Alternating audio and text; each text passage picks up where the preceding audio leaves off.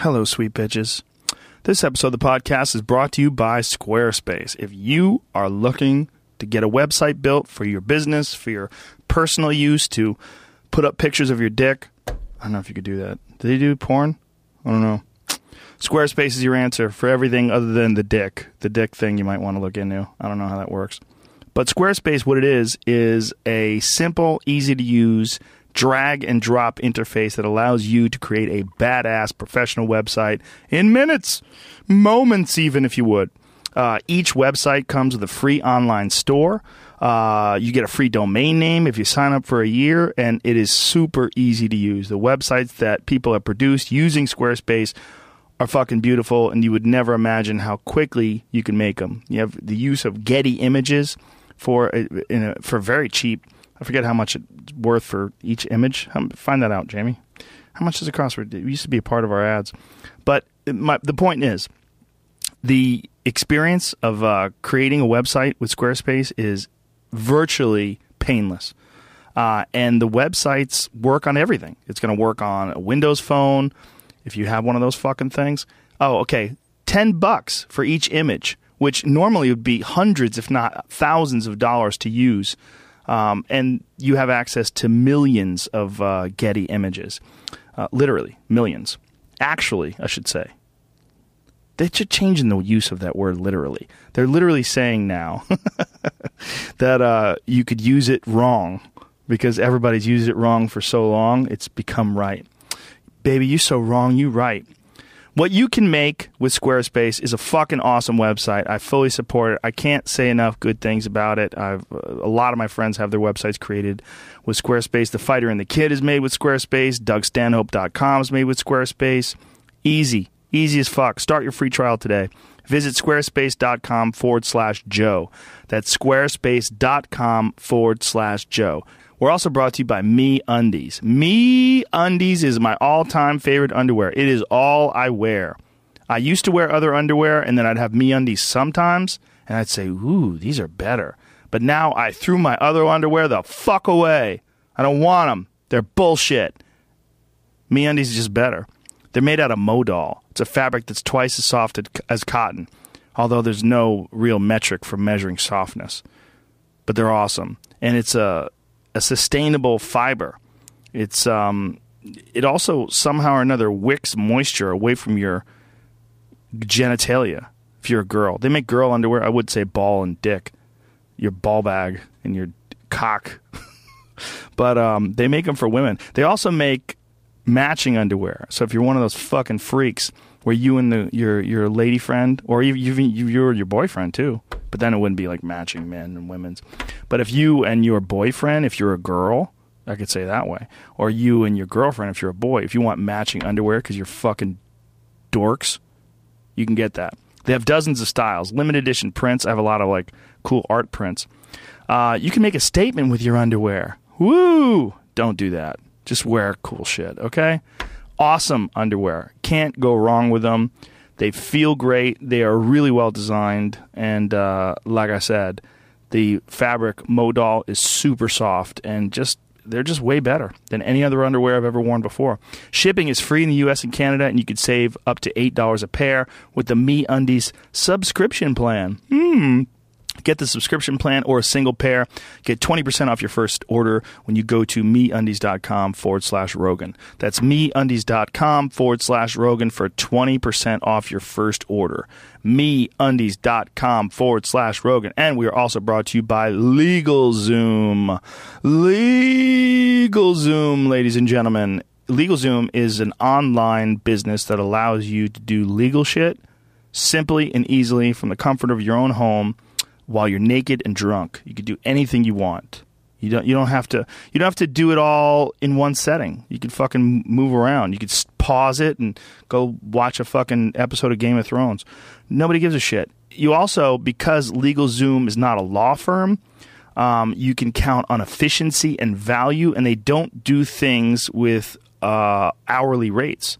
It's all upfront pricing and it's really cheap and easy. They have an A plus from the Better Business Bureau. Bureau. That's a weird word.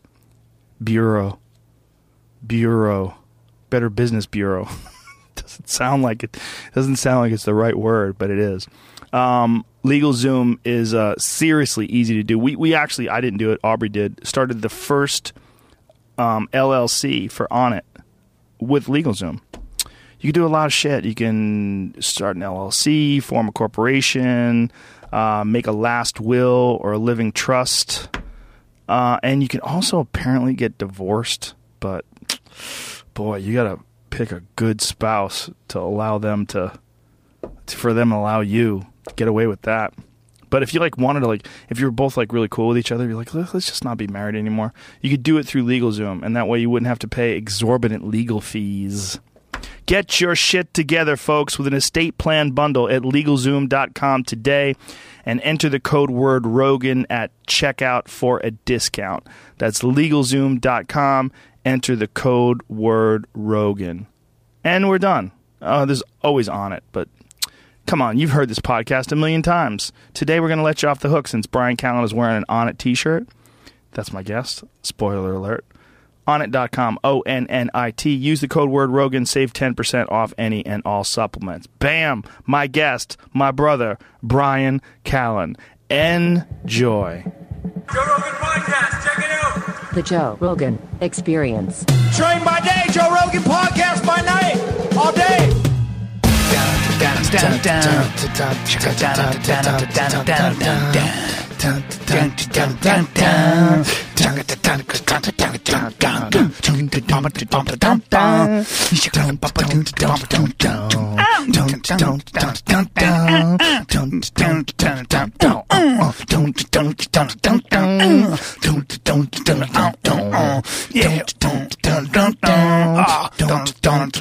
Look at my dick. Hey? What happened? This is a heterosexual top 40 ah. song, and then all of a sudden Who look said- at my dick. Who said that? What happened? Apologize. that just popped out. No pun intended, you fucks. You filthy animals. He's back from Italy, ladies and gentlemen. and I'm back from the south of France. Wow, man, we both went to Europe. Are we Very cultured? Very cultured. Did you drink wine over there? Of course I did. Did you, were you did you contact the sommelier and uh, and then just let him know how much you know? No, I didn't need to because I was with a very rich friend. So we just, I just threw a dart at his cellar and I took out insanely good wines. And Oh, I he's one of those guys? Oh, forget it. I was like, and I was, I was, I was saying shit like this. I was like, oh, I smell nutmeg and pencil.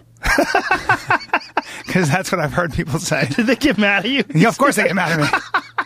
And then I took a, then I, and I, I sipped some white wine. And I went, whoa! I feel like I just got hit in the head with by a farmer.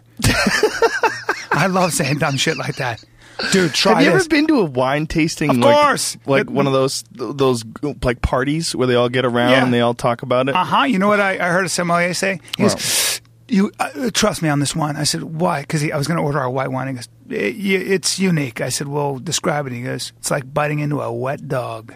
I was like, "Hey, that's exactly what I feel like doing every So time I see a wet dog." that- He was telling you that it's good. yeah, yeah.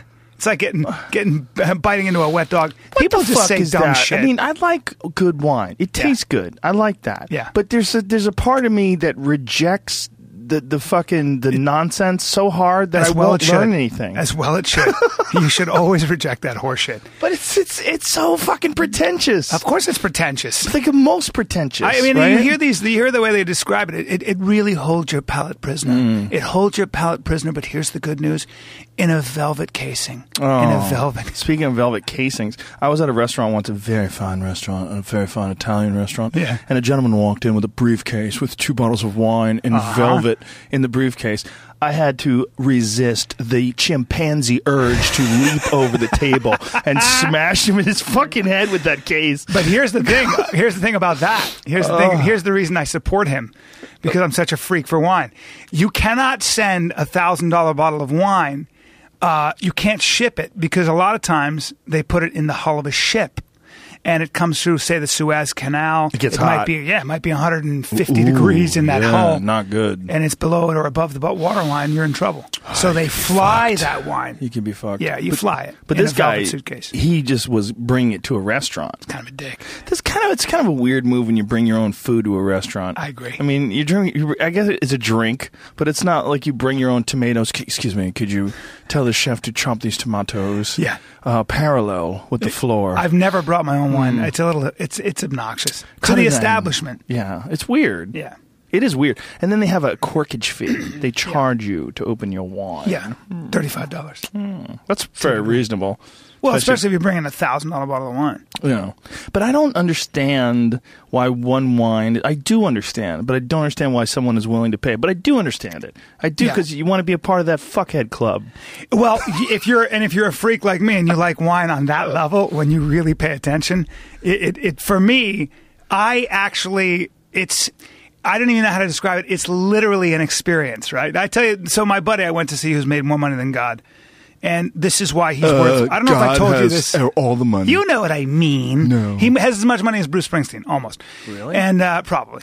And uh, he uh, super rich. And he, I told you that he said we're going to open this this wine that Robert Parker gave hundred out of hundred and called it one of the wines of the century. Who's Robert Parker? Robert Parker is the critic who sets the standard. There are a lot of I other hate critics. that you know that. Yeah, I know. I'm terrible. really bothers me. I know. But you when you see an RP, Robert Parker, and it says a 93, 94, Oh, 95, you're paying a lot of money. I want to hang out with Robert Parker. Well, he's a guy, and I think he's from Maryland, and he's an American dude, and he's got his taste. It doesn't mean he's right. It just means he knows wine, and he set the standard. Now there are more people, but for the most part, when Robert Parker gives your wine a 95 or above, there he is. Look at him. there Oh my God! Look I want to hit him with a brick. Look at him. Hey, yeah. Oh my God! Do you think he says snarky things when you go to dinner with him? Well, he he'll say, for example, the wine I was drinking, he called it a Centurion wine, one of the wines of the mm. s- century. Oh God! So don't try to, please don't try to buy it because you know you can't find it. is he the Tony Hawk of wine connoisseurs? Yes, he is. Because nobody knows anyone that skates other than Tony Hawk. That's that's actually that's exactly who he is. That's ah. exactly who he is. Like and the Lance Armstrong of wine. yes, and there are people who are trying to make their way and and real critics, but for the most part, he's still the man. How much does that piss people off who who ride bikes, who like are really good? Yeah. And no one gives a fuck about them because they're not Lance guy. Armstrong. There's one guy who Well, had- there was Greg LeMond for a while. Yeah. Remember, he was also an American. We Yeah. remember him, but no, nobody. Yeah. No- no- nobody I, I think part of it's also because he was an American and so dominant. Yeah. And, and it's not, you know, Americans don't watch bike racing. I could never stand on the sideline and be like, you uh, 100 more miles. Keep pedaling. 100 more miles. Keep pedaling. You know, it, here's a water. Want an orange? I, I'm not that guy. Life is too short to watch a fucking bike race. It's definitely too short to be watching on the sidelines, like waiting. It's that, that's how I feel about marathons. But Europeans are so different than we are in that sense. Europeans obsess over Formula One. They obsess over That's different though. Yeah. Formula One is fucking wild. Yeah, it's wild. You ever seen those videos they do from inside the cockpit of a Formula One Yeah, car? yeah. Whoa! It's- it's crazy. But there's some lightning fast decision making going on there. But when Senna died, if you look at Hmm. the streets of Brazil for his funeral, it was something that you would never see in the United States. If Right. if a great race car driver, uh, like say a great NASCAR driver, you wouldn't see. I think it was some crazy number of people that showed up in the streets of Brazil. Well, the Brazilians are insanely nationalistic. Yeah. They they love their country. They're very very patriotic. So when someone comes along like Senna, who dominates something that's traditionally a European Yeah. dominated sport like Yeah. Formula One, and he was a wild man. Yeah. You ever see that documentary on him? I didn't. There, look at that funeral. Wow. Look at that. And he was, uh, you know, he was the guy who, who could have been a playboy, but he never really messed with girls. He was he was a, he was a, a samurai. Who's dedicated. Yeah.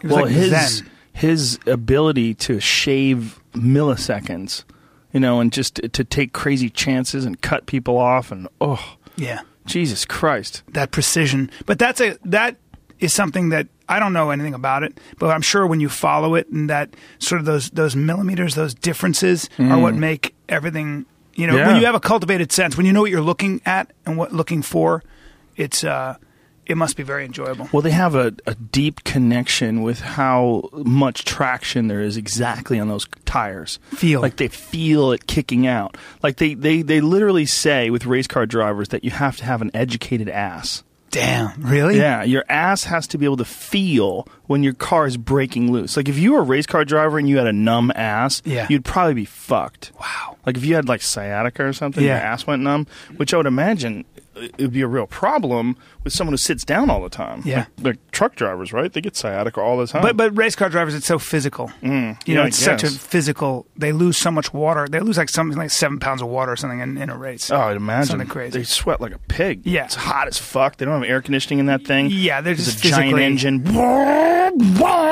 They're flying down the road. crazy. Oh, it's mad. That's so interesting, though. You have to have an educated ass. Yeah. Because I, I think horseback riding, if you watch high, high level jumpers, they, you know, are dressage guys, Mm. they, they, it's the same exact thing. It's all feel, and Right. it literally looks like they're doing nothing. So the difference between the best in the world and the number 300, you and I could never tell the difference because they don't look like they're doing anything. Literally, they just, they look like, for me, they look like they're sitting upright, very still. This is why I could never ride a horse.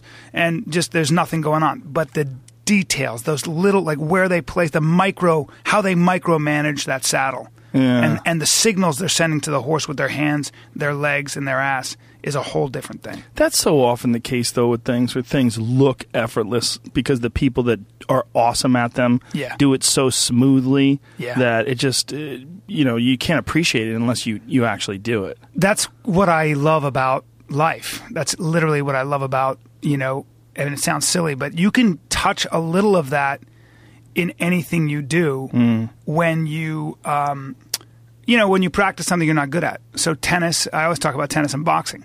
Am I good at boxing and tennis? No. Do I obsess over where my feet are? Do I obsess over my grip with the right? It's it's. I swear to God, the actual maybe the actual uh, activity is secondary to how I love to work on the little details and get better through daily attendance, through daily practice, because something happens to me that reaches beyond that sport. So when I do something that I'm maybe a little afraid of or maybe I'm not good at, it forces me to think in a way that informs the other things in my life that I make a living at. I do better at stand up, I write better when I push myself in these other areas. It's really interesting. Yeah, it totally makes sense because I, I think very difficult endeavors, you know, whatever, whatever it is that you're trying to do, any you fucking dance. Yeah. If you were trying to be a ballerina, Which Like, I am. Are you? Yeah, keep going. I thought you were uh, done with that. Uh, uh, ballet is my foundation, but I'm so passionate. I live, I live. There's too much equator in me. I live in my groin, so I, I had to move to Southside Merengue. Well, people that get really get into jujitsu say that as well. Uh, Bourdain's been saying that a lot. That you know, getting into it is uh, to him, it's a lot like writing in some ways, or it's, it's almost like a meditation, and it completely obsessed. A lot, a lot of people that get into jujitsu become completely obsessed with it too, and it's for those same reasons. Like you get obsessed, first of all, with how deep the rabbit hole goes. And I think that's probably the same with tennis or with golf. It's most certainly the same. I've never played golf, but I know the people that It's play it. exactly the same thing. I talked to Will Durkee. Will Durkee, you know, uh, he won. Uh, he took second in the uh, 10th Planet uh, Jiu-Jitsu tournament over in uh, in Austin. He's amazing. He's a professional poker player as well, and he was a D1 wrestler. I think out of Virginia. And you know, watching him, um, he lost to uh, uh, another guy who's really good, but but just barely. And when you watch those high level high level competition black belts, which I'd never seen, the subtlety, I don't even see what they're doing. I don't even see them tapping the guy. Right. But he was talking to me about how much he loves games and why poker and jujitsu inform each other. Well, you know Josh Waitzkin. Same that- thing. Yeah, Same thing with chess and chess jiu-jitsu. prodigy. He's a jujitsu Yeah. phenomenal, phenom. Well, he's trying to. I think he has a school where he teaches kids how to think. He Yeah. calls it. He teaches them how to learn through martial arts, math. Uh, no, martial arts, music, and chess. I believe, Hmm. and it's all kind of the same. It's kind of the same thing. It's kind of uh, why I feel like a lot of times I do think there's a place for self help and you know inspiration when you're young, but after a while, you know, just trying to get really good at something under proper tutelage, I think will teach you all of those things. Maybe, but there's a lot of people that just try to get good at it. They never get good at it. That probably would do better if they had better pathways to think. Yes, if they learned how to. Well, I think first, it, what someone like Tony Robbins does, because I've listened to a lot of his tapes when I was younger, and what I, what I, I was all set to make fun of him because I was trying to write this uh, parody on him, and then I listened to him and I went, "Oh, this motherfucker knows exactly how my brain works."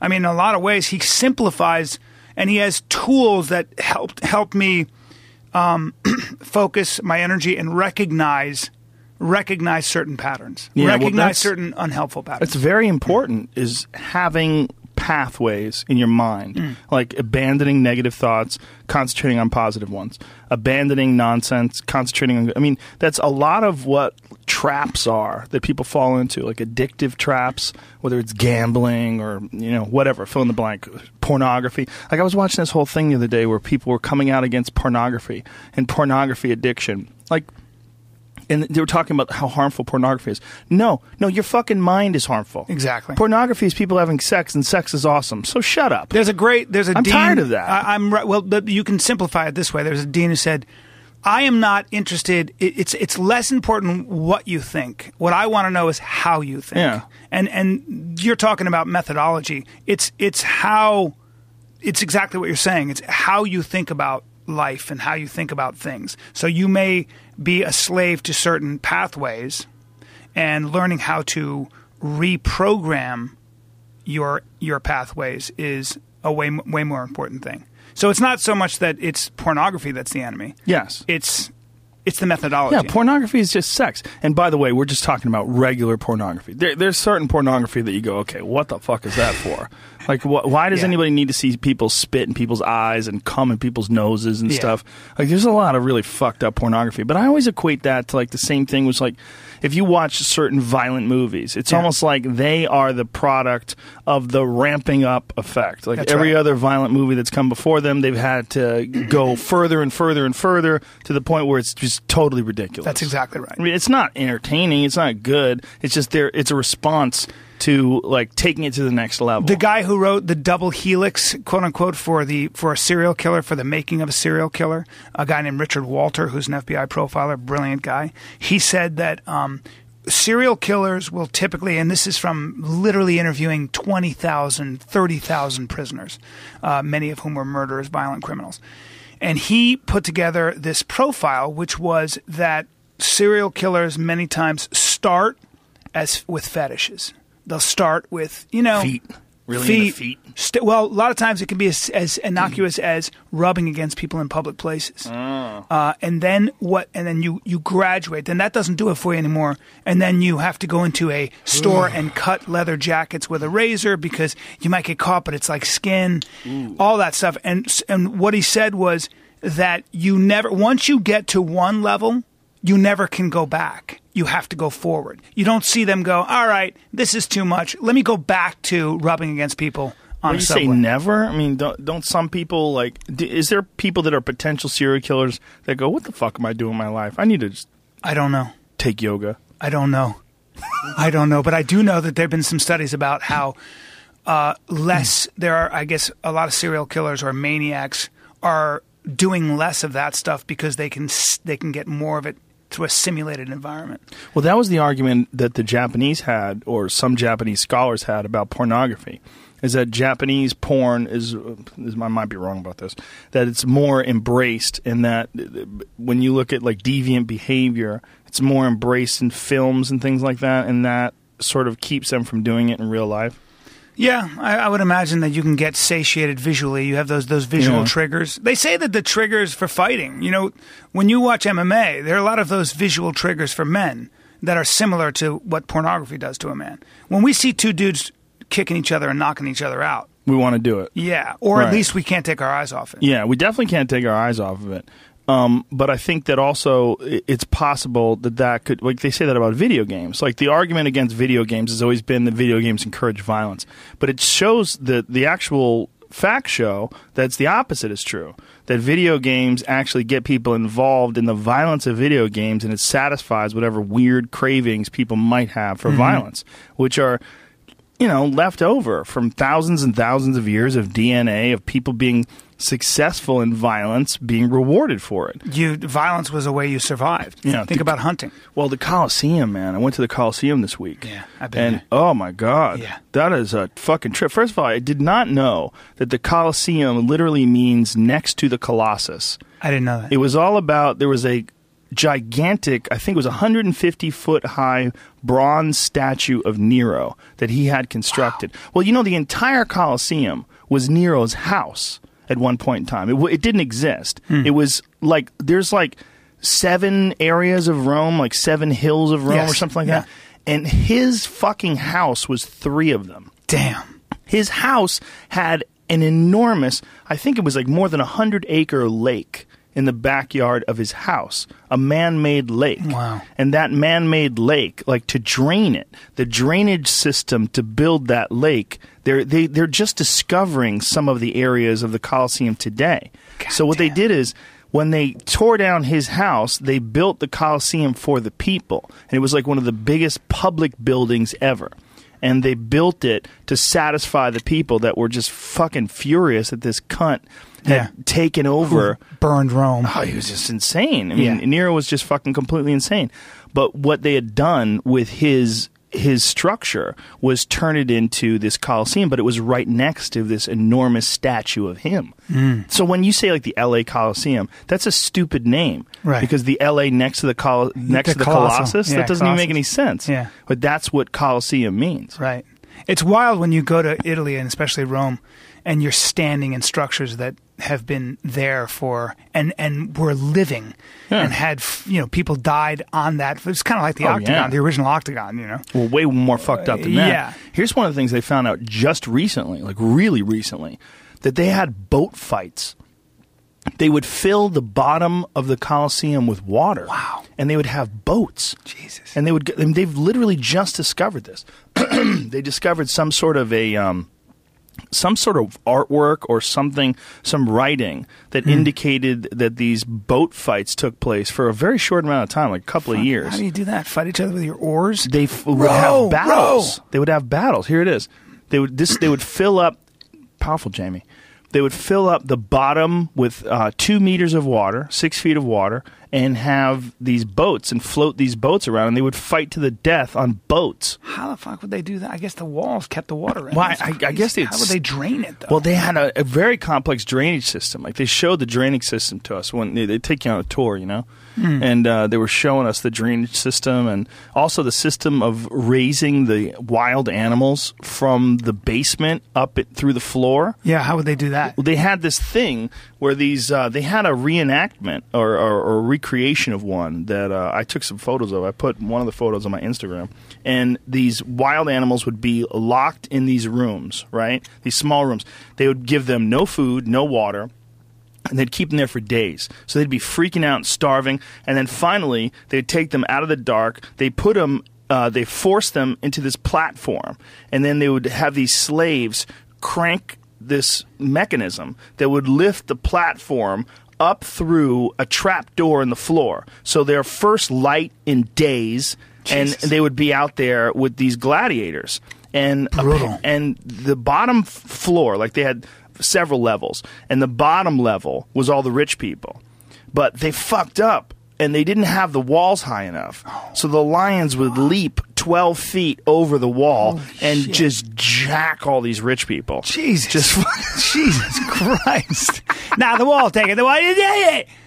Yeah, yeah. So um It's like the San Francisco Zoo and that tiger jumped that 12 foot wall. Exactly, yeah. Jesus. Well, they had to figure out how to do it too because they would get these animals in there, and most of the time they'd let the animals out, and the animals would be just fucking scared. They didn't want to fight. Yeah. So they they realized that by keeping them down there with no food and no water, and getting them to a complete state, State of, of hysteria, desperation yeah. and hysteria, that would allow them to ensure that when they popped that trap door, the lions would come out and just try to jack people. Brutal. Yeah, they would kill everything. They had elephants. They had all all sorts of crazy fucking animals that they had brought in from Africa, which, by the way, is not even a thousand Um, yeah, miles away. yeah. I, I had no idea Oh, Africa it's- was so close you can to see Italy. It. Yeah. You can see it. You can, you know, Really? Think, well, you can see you, Sarah Palin? You can see Africa from Sicily, I believe. You can see Africa from uh, there. uh, You can see it? where- Yeah, like with, on clear days. wow, that's I believe. crazy. Correct that doesn't if make I'm any wrong, sense. anybody. It seems like too many miles. No, there's certain parts of. oh, let me look at a map. I can't remember. That seems like way too much. there was too one far. area you can see from Spain, from the tip of Spain, maybe. Hmm. I think I can't E- either way, somebody will correct me. but kind of crazy. you that- what? Sicily and Spain, it says you can. Yeah. There you, you see, you see it from like Sicily and mountains or something? yeah. Wow, See? that's Got it. crazy. So How crazy is that? That that's that close. it is. Well, oh Yeah. yeah, yeah. Look, look, Look at Sicily. that. Look at how close it is. Wow, it's really close. Yeah, Sicily's not attached, but I don't know why they have it. Why do they have it That's attached? weird. That's really weird. That's a shitty map. Yeah, Here's the view. Oh, what? yeah, That's Africa? yeah. You can see it. It's that Africa. close? No wonder why the Moors conquered Sicily. Exactly. They're right there. It's Exactly. not like they traveled. No, They got in a fucking raft, floated over, they backstroked all the way over. and jacked everybody. Uh-huh. But uh, it's fucking beautiful. It's so beautiful, man. Oh yeah, God damn. The there's so Amalfi many- Coast? That's where we went. We went there too. We did uh, the Amalfi Coast. We did the Vatican. The Vatican's insane. Did you do the Vatican? I did. It's insane. Uh, well, First it's, of all, it's one of the seven wonders, man. Well, uh, the fact that you're walking around on this fucking tile that's 1700 years old. It's incredible, This and it all incre- holds up. mosaic. Yeah. And I mean beautiful artwork that everybody's walking on. Yeah, Like the guy was explaining to us that like this is a 17 year 100 year old work of art. Not only that, it was moved from somewhere else and reconstructed hundreds of years ago inside the Vatican. It wasn't even originally there. damn. I, I never ever. I've been to St. Peter's Cathedral. I don't know, maybe ten times. Because my uncle used to live there, and he had a rent-controlled apartment over the Piazza Navona, which is Your really uncle close. used to live in Rome? Yes, What my was uncle. he doing there? My uncle was uh, in in Brooklyn, New York, in Bensonhurst, New York. My uncle was a gay man. Uh, he was very handsome. He was a diver, and uh, yep, and he was. Uh, but of course. Um, he was an actor and a singer and a dancer, and of course, in Bensonhurst, you know, in Bensonhurst, Brooklyn, in the I don't know, let's call it the what uh, 50s? 30s, 40s, when you were gay, you, you know, it wasn't, first Tough of all, you were very Catholic, so that was already a sin. Mm. Second of all, you weren't really that welcome. There wasn't a whole lot of uh, gay pride. Everybody want to march? Uh, so he went to Italy. He went to Rome. And, Wow. uh, and lived there. Because he knew he could be accepted? yeah. Well, he found his little niche. He got into the theater company there, and Mm, uh, spoke. Italian, of course, and uh, had Of a course. and lived for. And he died at ninety six, and lived above the Piazza Navona in a rent controlled penthouse. Did he die from that the? Vatican owned. he didn't die. No? sir. I'm going to ask you to be a little more mature. We have a lot of people listening. He did not die from dicks, uh, but he was a he was a character, man, and he did lots of plays. in Did you know that the Vatican owns the building that houses Europe's largest gay gath- bathhouse? I did not know Yeah. that, but I also don't believe you because is that a, is that a matter of uh, is that a matter of conjecture or No, it's fact. It's probably a bathhouse. Now, if No, it's are- the largest gay bathhouse in Europe, and the Vatican owns it. Not only that, Oh, I see, I see, The yeah. the there's the cardinals or the bishops or whose fucking office is right above the gay bathhouse. Conveniently, conveniently there's a fucking chute that just drops they down. own a lot of property. They just lube up their butt and drop down through the floor and whoop. Look at this. Vatican plays landlord to Europe's biggest gay bathhouse. Catholic Church paid $30 million to acquire a building that houses a senior cardinal and a huge gay sauna. Nothing wrong How with that. weird. So weird that, uh, uh, I mean, I don't know why they would want to own that. I don't know because you want to sweat while you get your dick worked. while you get your dick worked by strong man hands. That's all. the amount of artwork that is in the Vatican. Like, if you haven't been there before, like, I was not that excited about going to the Vatican before I went there. I was like, well, I want to see the Colosseum. Obviously, it's like one of the great wonders of history, like that they had this thing there and that they did this, and that mm-hmm. it's also like the ultimate sign of excess, you know? Yeah. Like the the one thing that people point to when they talk about society is falling apart due to excess is the Romans. The Romans, they went crazy. Like It was also sort of what gave food to the Reformation when Martin Luther, this German mm-hmm. Jesuit priest, said, "Hey, man, all this money that's going to you know idolatry, essentially, like." Building these incredible statues and these incredible cathedrals, and we're starving over here. How about if we just read the Bible? If we just read the Bible, then maybe we'll be you know, just as in favor with God as you guys, and maybe we don't need a hierarchy of bishops and all these and popes and all this sort of rank and file that also needs a salary, that's also taking money. Well, Martin Luther was also the first guy to translate the Bible phonetically so that regular people could read it. Because everybody else was like, no one knew Latin. They Mm-hmm. Right. couldn't read Latin. That's right. So it was only these priests that we had to rely on to, to get the word of God from. Mm-hmm. And Martin Luther was like, that's ridiculous.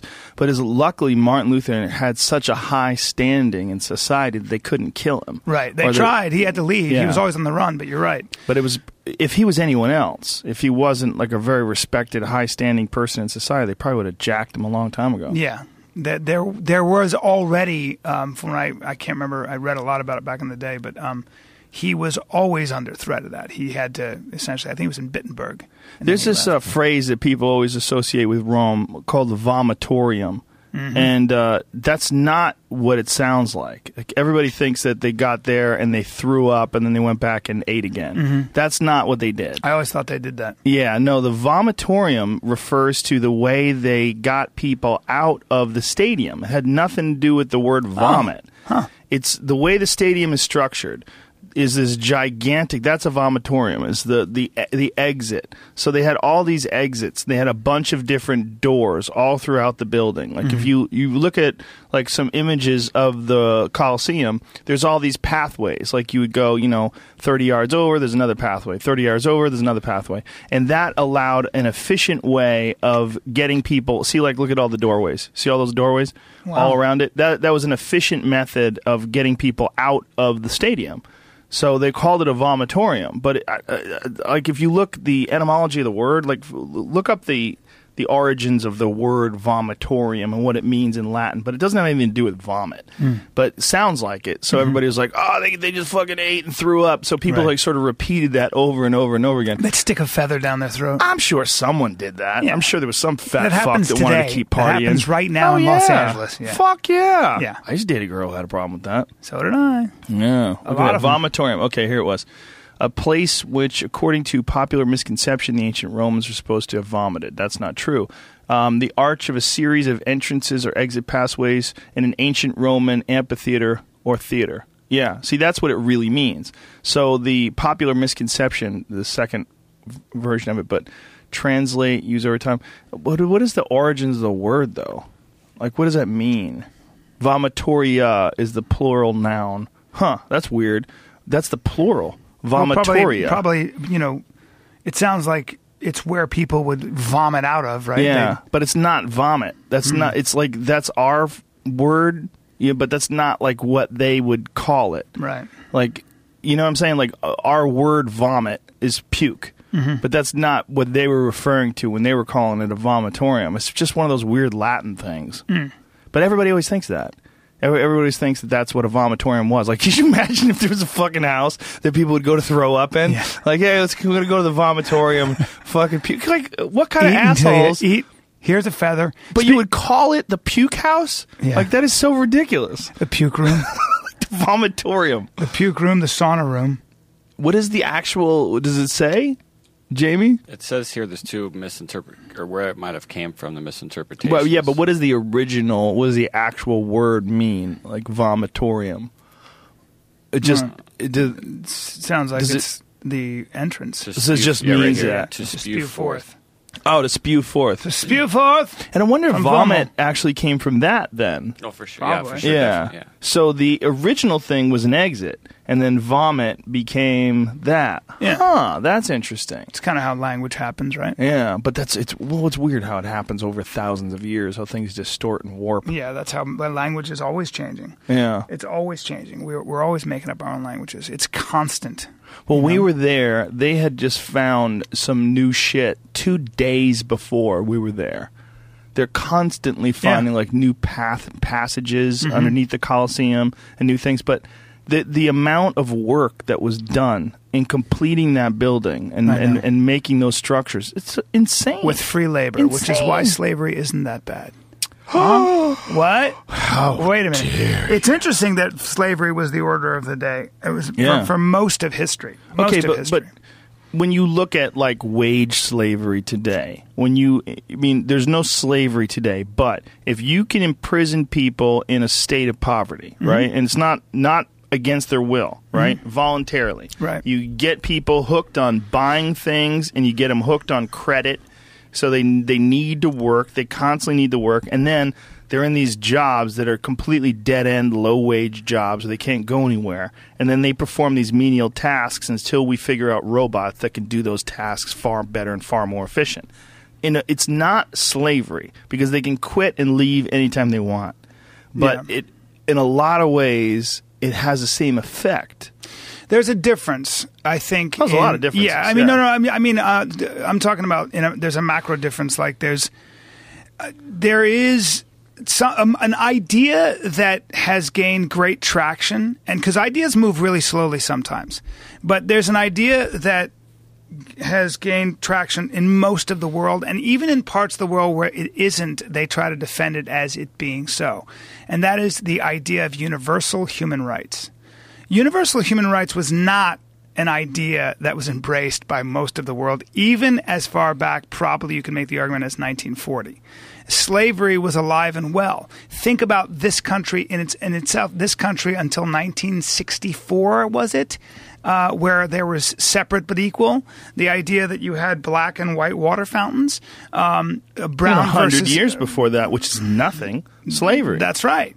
And so the idea that, and of course, that had to be defended along biblical grounds and all these kind of shoddy ideas. But the idea of of universal human rights, even though the Judeo-Christian ethic and even Islam talked about sort of everybody being of the same moral worth because we're all from the same father, right? That's the monotheistic notion and where value comes in those religions. We're all the same as long as you, you know, read the Bible and follow these tenets. But universal human rights is something a little bit different, and it's a modern concept. And um, that, like, say, germ theory, the idea that these things you can't see, um, but you still have to wash your hands or you can spread bacteria and things like that. Those things that move very slowly, but that is, I think. how are you how are you connecting those two? I was just talking about how, how both those ideas are ideas that took a long time to gain traction. You know, even though they were good for us. And but but let's stick to let's stick to um, universal human rights. Yeah, I let's. think that that idea. I think that idea is is just that mindset. Yeah. And the fact that you have to defend it as a society is why there's such a stark difference between. I understand what you're saying by being in bondage to your lifestyle, to having to ma- make a living because you got people Mm-hmm. to depend on you and stuff like that. I don't think that'll ever go away. But um, there's such a oh, that could definitely go away. th- th- there is you don't think that'll go away? I think that could definitely go away the same way slavery has I'm gone op- away. I'm optimistic, but what I'm saying is that there's. I think what I'm like, slaves have zero dignity. Like, Right. they- in fact, there's no. Somebody one time, a historian, said there's no such thing as a slave. Slave. There, there are people in bondage. So anybody who is uh, a slave, you're not a slave, but you are a person in slavery, right? So, mm-hmm. so like he he posed this question. He said, "When did the civil rights movement begin in this country?" And everybody's like, "Well, in Selma, Alabama, in the you know 60s and the 50s." No, he said, "No, no, no, no." He said, "The civil rights movement began the first day." That an African American was brought to this country against his will. Any human being doesn't want to be in bondage. You are always trying to get out of bondage. And there is that striving for dignity that I think we're getting closer to. Wait, think, how is it? Wait, a minute. That's slavery. How is that the civil rights movement? This the first day that someone's brought to the United States words- against their words- will. in That's other words- not the first day that someone enacted some sort of a civil right. Well, he was being he was being what he was saying was that you know everybody is always fighting for dignity and their own sovereignty and their own civil rights, Right. regardless of you know where they are. If you put someone in bondage and you make them do things against their will and you you take their dignity away, Right. They are immediately they are immediately beginning the struggle for their own freedom. Right, and that's where the conspiracy theories fall into play, where modern capitalism is thought of as being some sort of a new way around that. That instead of having people slaves, like literally bonding them, putting them in chains, keeping them against their will, instead, you just set up these honey traps and you allow people to get sucked into these things like having massive debt from student loans and making credit cards easy and allowing people to mortgage a house they can't really afford, knowing full well that eventually the bank's going to foreclose on this and reap some sort of a profit. And that all these things, this is where conspiracy theories fall into play, that all these things are set up to enact a modern form of slavery, and that there's always going to be people that are taking advantage of people below them and putting them in very disadvantageous situations for their own gain. I would say that that's literally the state of nature. And, and what I mean by that is that let, let, let's just take, for example, um, the marketplace. Uh, if you just let people let people go, let people do their, their thing, they are going to, for example, uh, there's going to be a marketplace for um, differences of opinion. This is what I mean. There's a company; it's about to start up. uh, you start a company. I don't know what it is. Let's just say it's uh, you know uh, it's a gadget, and you're going to have groups of people on this side that are going to say that's going to be the next big thing. Joe Rogan's company is going to be the next Apple, and you're going to have a bunch of other people on the other side who are going to go, you know what?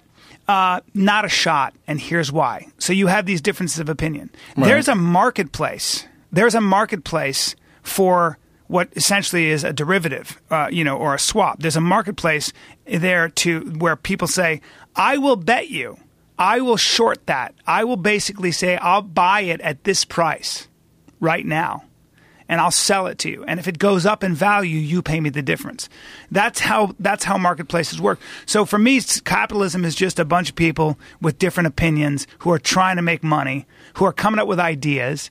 And if you create a society where you can enforce contracts and make people keep their promises, and you can you can ensure that people have what's called property rights, which is really important you know, courts essentially that have integrity that can't be bought off, then that's, as far as I can see, what you'd call a free market capitalist society.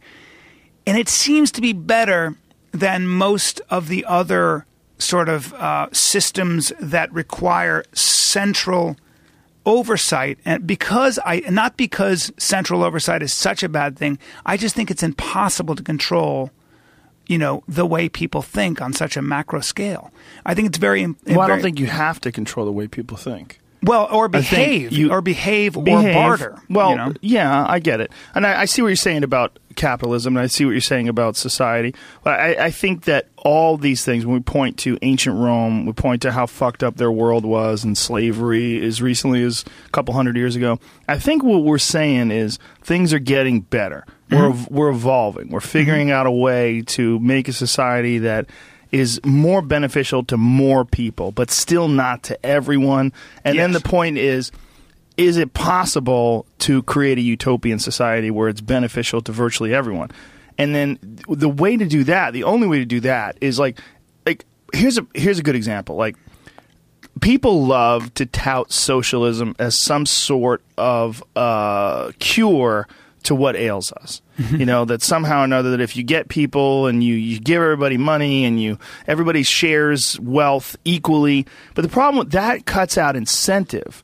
Incentive for madness and excellence, and the incentive for madness and excellence is why you have Tesla motor cars and Elon Musk and all these fucking Uh-huh. Steve Jobs. Steve Jobs. Steve Jobs was a fucking maniac. Yes. he was a. fu- I mean, Probably a like- bad dad, Probably, probably- probably, probably a shitty guy to work for. Yeah. you know, probably a total asshole. If you did something wrong, if you put a one instead of a zero in a line of code and the fucking phone crashed when it hit a thousand emails or whatever, you probably beat the fuck out of you. Yeah. I mean, he's a maniac. Yeah. but it was because of him that we have iPhones. Well- it's because of that kind of madness. Hundred percent. How And many how many uh, iPhones have you bought that were made in Russia? How many cars have you bought that were made in Russia? Exactly. But in Russia's a, a fucked up example because it's not really socialism. It's really communist dictatorship. Well, now it is, yeah. Yeah. Well, Yeah. it kind of was, yeah. and then it wasn't, and Yeah. it was again. Yeah. It never really Well, recovered. the, the Russians, I think their problem is they have one idea of power, which is biggest guns, divert your eyes in my presence. how, And how fucked up is it Russia's getting kicked out of the Olympics? yeah, You paying attention to this? Yeah, of like, course. They're fucked. They're going to kick the whole team out. Mm-hmm. The whole Russian team. well, cheating is so it's so, So systemic. rampant. It's so systemic. It's it's state sponsored. Yeah, I mean, it's, it's they've got the KGB apparently, or the, what used to be the KGB involved. Well, and then they have this one woman who's a whistleblower who's going to compete independently without a nation.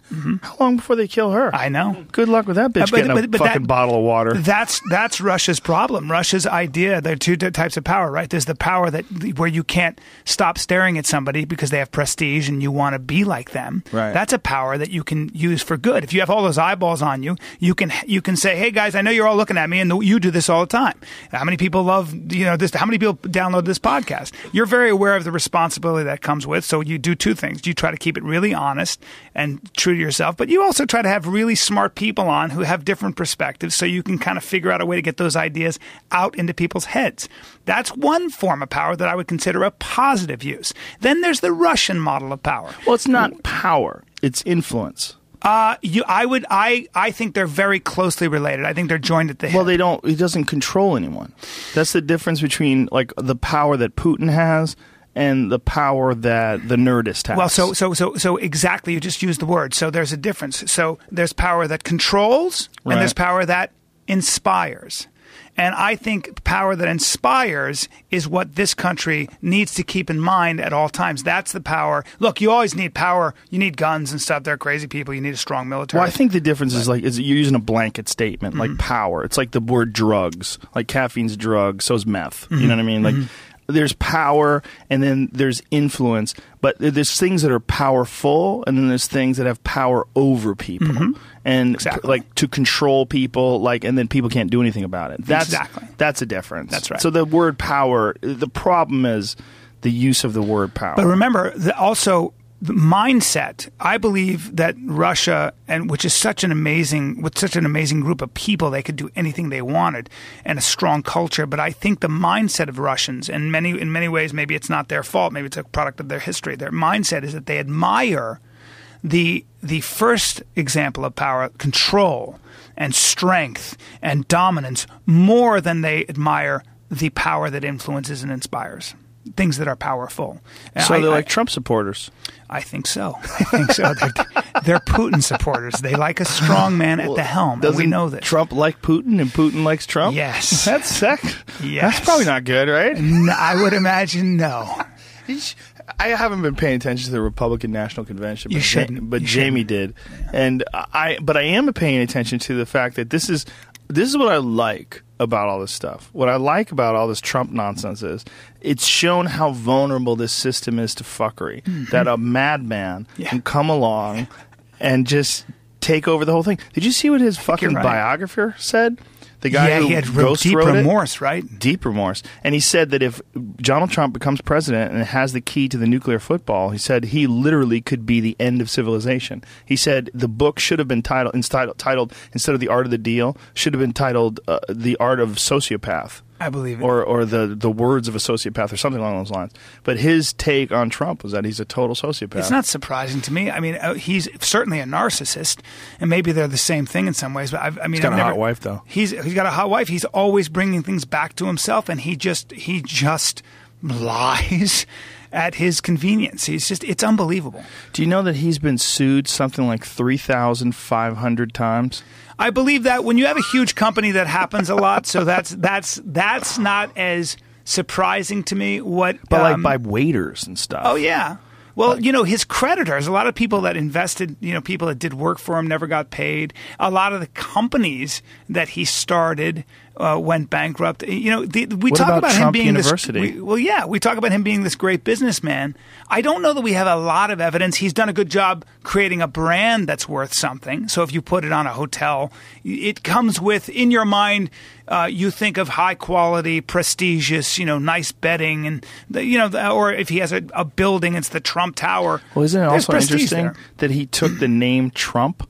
Because, like, I believe Trump card, that expression Trump card, was there before the name Trump. Because his last name is Drumpf. Yeah, Drumpf. That's his actual last name. I saw John Oliver talk about that. His real name. Well, I mean, there's nothing wrong with the name Drumpf. I mean, shit, Arnold Schwarzenegger became famous as Arnold Schwarzenegger. I mean, he's got the goofiest fucking name Drumpf. ever, and he smashed it with that name. in America, you can get away with it. Why couldn't you be Drumpf? I There's just nothing wrong with Drumpf. I it remember- doesn't, it doesn't mean anything. I remember being amazed that the United States voted a man by the name of Barack Hussein Obama in. Yeah. When we, our public enemy no, number one was, uh, you know, uh, Osama bin Laden. Yeah. So they, phonetically, they sound very similar. Oh yeah. Well, how about Hussein? We, we I were mean- also em- enemies with Saddam. Hussein. Exactly. It's crazy. Yeah. I mean, he had a goofy ass fucking name for a guy to be elected president. But that's why I give Americans a lot of credit. I think Americans are, are, you know, if you listen to Europeans talk, but they're always marveling at how quote unquote dumb Americans are. I don't think Americans are dumb, and I think Americans in a lot of ways are very fair minded too. Well, You know? there's that, but there's also the fact that there's a two party system where if you are on the left, you have to support whoever's on the left. That's why all these people are lining up to support Hillary Clinton. Mm-hmm. Yeah. And ignoring left and right all the crazy evidence against her just being completely full of shit. She's corrupt. We oh my god, we played this video the other day where they were showing the difference between what the FBI has said about her trial, about their, them them looking into the email Mm-hmm. uh, server, the illegal use of the email server, the fact that top secret documents were shared, cut and pasted, and shared with people that did not have the status to, to, be able to check those, and that multiple devices were used to access these, and then compared them to what she has said about it. She's just a liar. Yeah. She's a liar. He's a liar. She's a liar. You, what do you think? Why do you think she set that server up in her bathroom? What was the benefit of that? Do you think? Who the fuck knows? Was Who it just convenience? It And was she told to do It- that? It could be that. It could be that she just didn't want anybody to have any oversight over her email, and Makes she wanted to have a server in her home. Look, she deleted a lot of fucking emails, Hmm. thousands of emails. And you're not supposed to do that. Yeah. Like that's a part of that gig. Part of that gig is transparency. She skirted around that gig. I had uh, Mike Baker in here from the CIA, a former CIA operative, who said flat out, if he had done the same thing, Mm-hmm. be he in goes, jail. I would exactly what he said. Yeah. So I would be in jail. No, he'd be in jail. And he, and he was discussing how this is just not done, and everyone knows this. This Mm-hmm. is like this is not a woman who just stepped into politics for the first time. This is someone who's been involved in politics virtually her whole life. I read a good article somebody sent me, and I'll send it to you. Um, and I can't remember what the magazine was. Credible, a credible magazine. The journalist, he said, "Look, I, I have my point of view on Hillary, and he's not a left leaning. I think he's probably more of a conservative columnist." And he said, and he went and um, he interviewed all the people that have worked with Hillary Clinton, for, with, and uh, and even her opponents.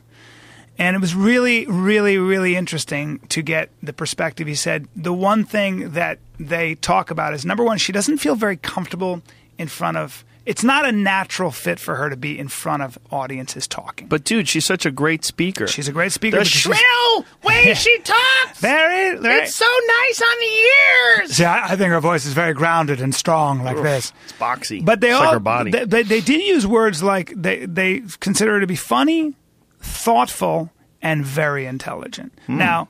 Uh, that that was an interesting. I my eyes were a little bit open. I said, "Wow, the people that are close to her that have worked with her had more favorable things to say." And I'm not a Hillary supporter, but they had more fa- favorable than negative, which I thought was pretty interesting because I never thought of actually interviewing people that have worked closely with her. okay, stop right there. These are political people. True. So think about what their job is, right. what they do for a living, and how to make it in that world. you Very have to be full of shit, and you have to like praise- Hollywood. Yeah, it's very much like Try Hollywood. getting somebody to say something bad about somebody else because you never Fuck know if they're going to be. It, it's amazing. It's the best script I've ever read. example. It's the best Perfect. script I've ever read. Well, not only that, he's an amazing actor. She's amazing. Yeah. Oh my God, Ghostbusters, the new Ghostbusters is incredible. Yeah. Those girls are so strong. Yeah. They're such strong women. It's my new thing. It's amazing. My new thing is the empowerment of women. I love this new talk. It's just it's not new either. I'm Well- just she's totally empowered. She's she's totally embraced her nudity. oh God. she's bending over, Yeah, and well- arching her back and licking her lips. She's That's so the other thing. empowered. She's brave because she's naked and fat. She's so brave. All right. if she was brave, she'd get up at four o'clock in the morning and hit the gym before she went to the set. She wouldn't be fat anymore. Dude, I'll people tell you are what's angry brave. at that Melissa McCarthy woman. They're angry that she's losing weight. Do you understand this? I love it. They're angry that she's choosing to become healthy. so they're saying that this is in direct contrast to who she was before, who mm. we loved, is this fucking cartoonish fat lady. Yeah. And this cartoonish fat lady who we want to pretend is healthy. Yeah. You know, there's a fucking slew of people out there that have blogs out there talking about different things that are healthy about being fat. And I went down a rabbit hole one night because some woman was writing, she was this obese woman, and I was really sad when I was looking at her photos and you know, people like to highlight things that people say about them on social media, and you know, like you know, all these people are harassing her for being fat. It's but she she's putting out a blog, right? Yeah. When you're putting yourself out there and you're putting a blog, you're just gonna tr- you put some honey out there, you're gonna attract a certain amount of bugs. There's just Yeah. no way around that, right? But she was talking about different aspects of being overweight that are healthy and that there's one weird phenomenon where healthy people that catch a disease sometimes don't do as well as fat people that have the same disease. In the old days, they said you should have some weight on you in case you get a disease and you can fight it better. That was always the case. what is that?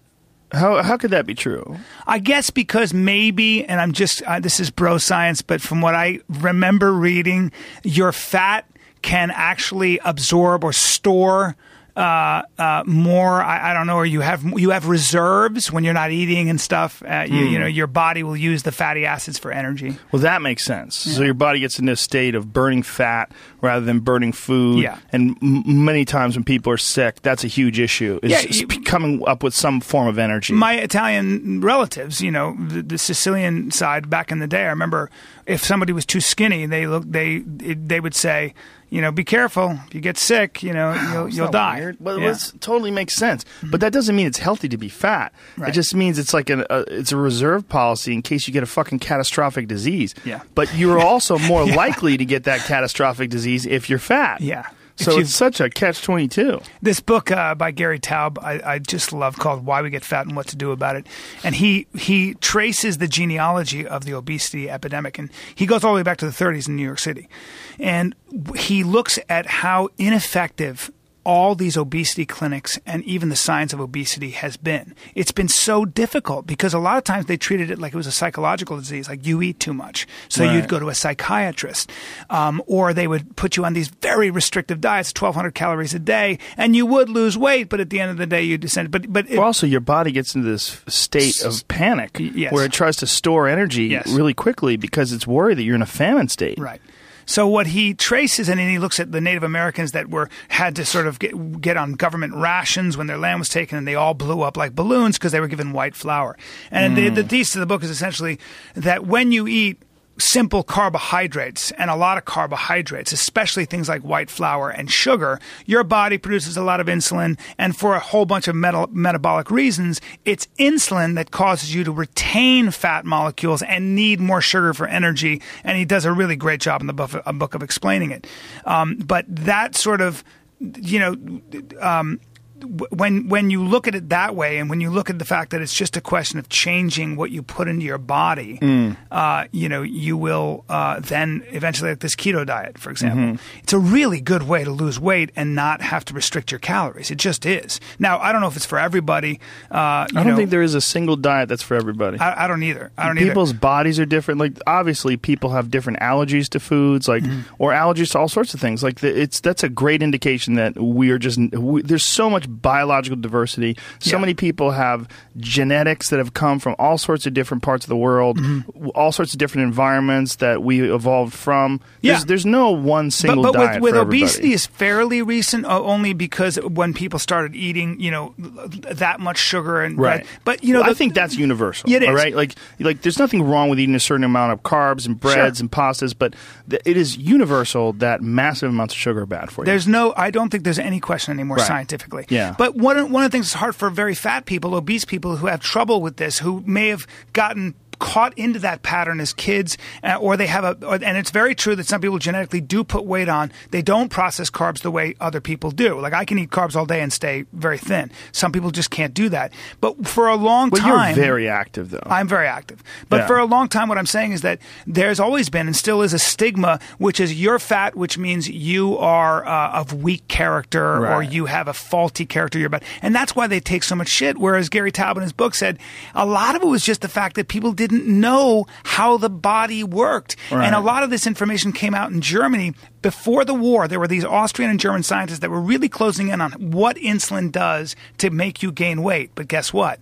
When the war was over, no American scientists were going to use German data. Right. It was kind of like, no, we'll come up with our own data. well, we use their rocket data. We did use their rocket we data. We fucking scooped up all their Operation Paperclip. We scooped up all their fucking rocket scientists Yeah. and made them Americans. Yeah. There's Yeah. a fucking thing about Wernher von Braun being a great American.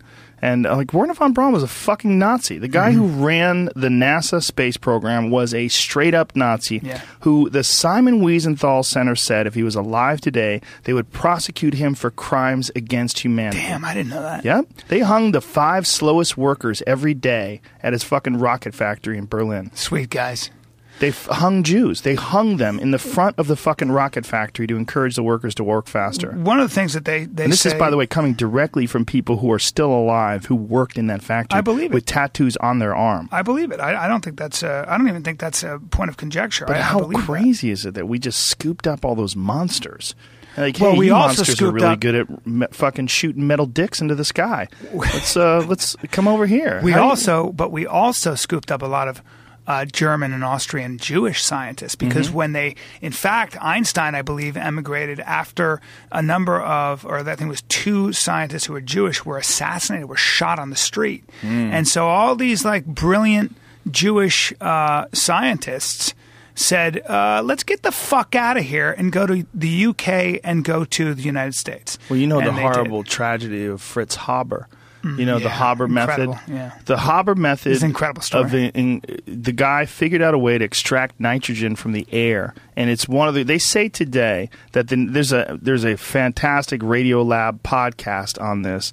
I think it's called the Bad Show. I think that's what it's called because there's uh, they did they did a good show and a bad show. I think that's what it's called. And what they just showed is that sometimes, and this we've all known this. Sometimes people that have done horrible, horrible things are also amazing at something that benefits a lot of folks.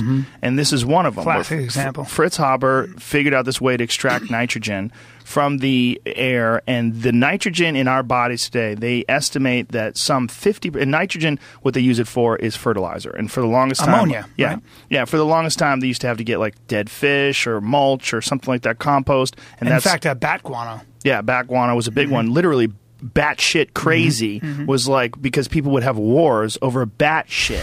That's right. Isn't that nuts? I didn't know that, but, I, but that's exactly Yeah, right. that's what it is. There was fucking wars Yeah. over bat shit. Like because that's how you grew your food. Is amazing. Mm-hmm. And people would starve during the winter because they didn't know how to get that nitrogen into the soil. And Fritz Haber is literally credited with w- stopping m- mass scale starvation. Yes. But then there's the other the side. other side. Well, they said that today the nitrogen in our bodies, fifty percent of it came from the Haber method. There you go. All the people today. Yeah. Like literally, he's responsible for a massive increase in the population of this world. Mm-hmm.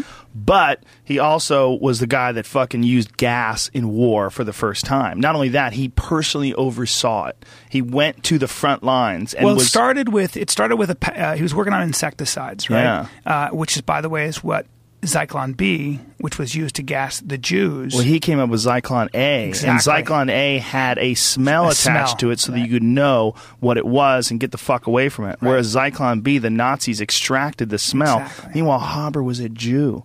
So what a fucking crazy conundrum that guy found himself, where his own relatives died directly from an invention that he created. It's incredible. And you know, also if you if you take a sympathetic approach to a man who was a patriot, he was a patriot. His country Right. was at war. He had benefited from this country. He had a legacy in this country. He had standing in this country, and his country was under direct threat. And he said, "I think I know a way Yeah. to help this war effort so we can stop the enemy."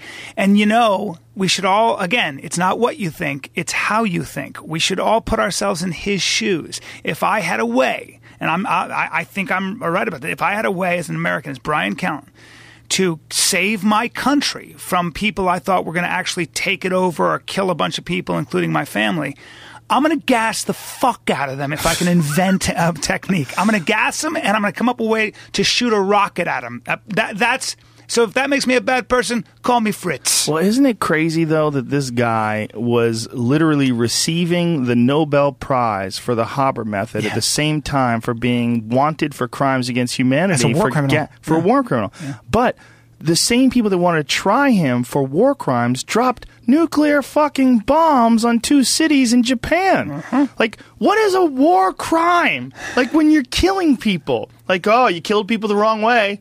Like we have rules. You can't kill Curtis, people like that. Curtis LeMay, who oversaw, I believe, the bombing, the fire bombing of Tokyo, uh, and uh, This several, is before the the Hiroshima and Nagasaki bombs. Yes. This is the fire bombs, which, by the way, killed more people, did more destruction. I mean, everybody Yeah. concentrates on the, the two events, Yeah. Hiroshima and No, Nagasaki. no, no. Firebombing was. I, Oh. mean, I mean, what we did to Dresden, what we did to uh, the Allies. Really, it was the British and the Americans. But um, I mean, Dresden looked like the surface of the moon.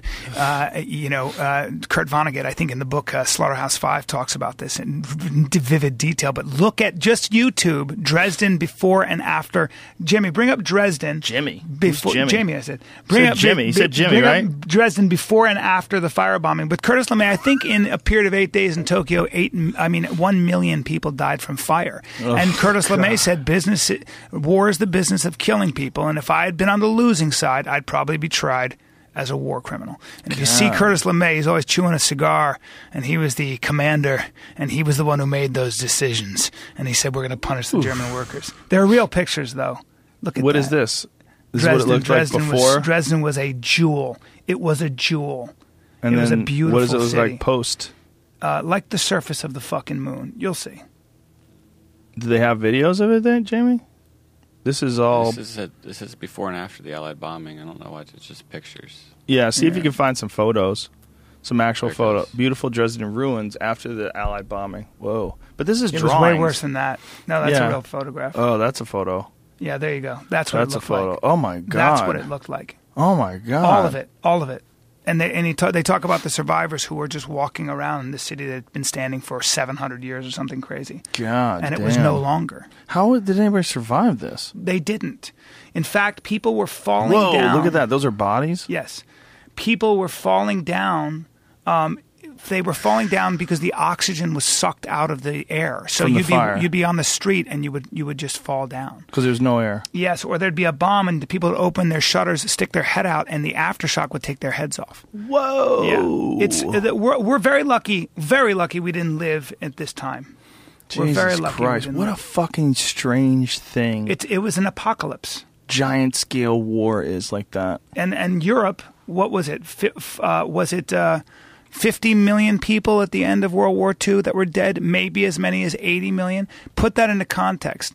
And that from those ashes, from these experiments like fascism, and the idea that you can perfect human beings and perfect society and create utopias, from those experiments came. Uh, Ash and 80 million graves, and well, so kinda, and from sorta, that came right, kind of, sorta. I mean, the idea, like, if you just wanted to improve upon human beings without killing people that you thought were inferior, if you just wanted to create the Ubermensch without making everybody else die, you but know, without you, know, you you know need I to, mean? but you need to re-educate. So re-education camps that Pol Pot would put people in. Right. You had to be marched to the countryside because he was creating a an agrarian utopia. But, but, but why does it always have to? Why why does any beneficial act like an, the idea of creating better people? Like we would all like a better society with better people. I mean, if we all had a, a world where everybody had perfect genetics and nobody had to worry about fat shaming, you know, like Hmm. nobody had to worry about not being attractive. Nobody had,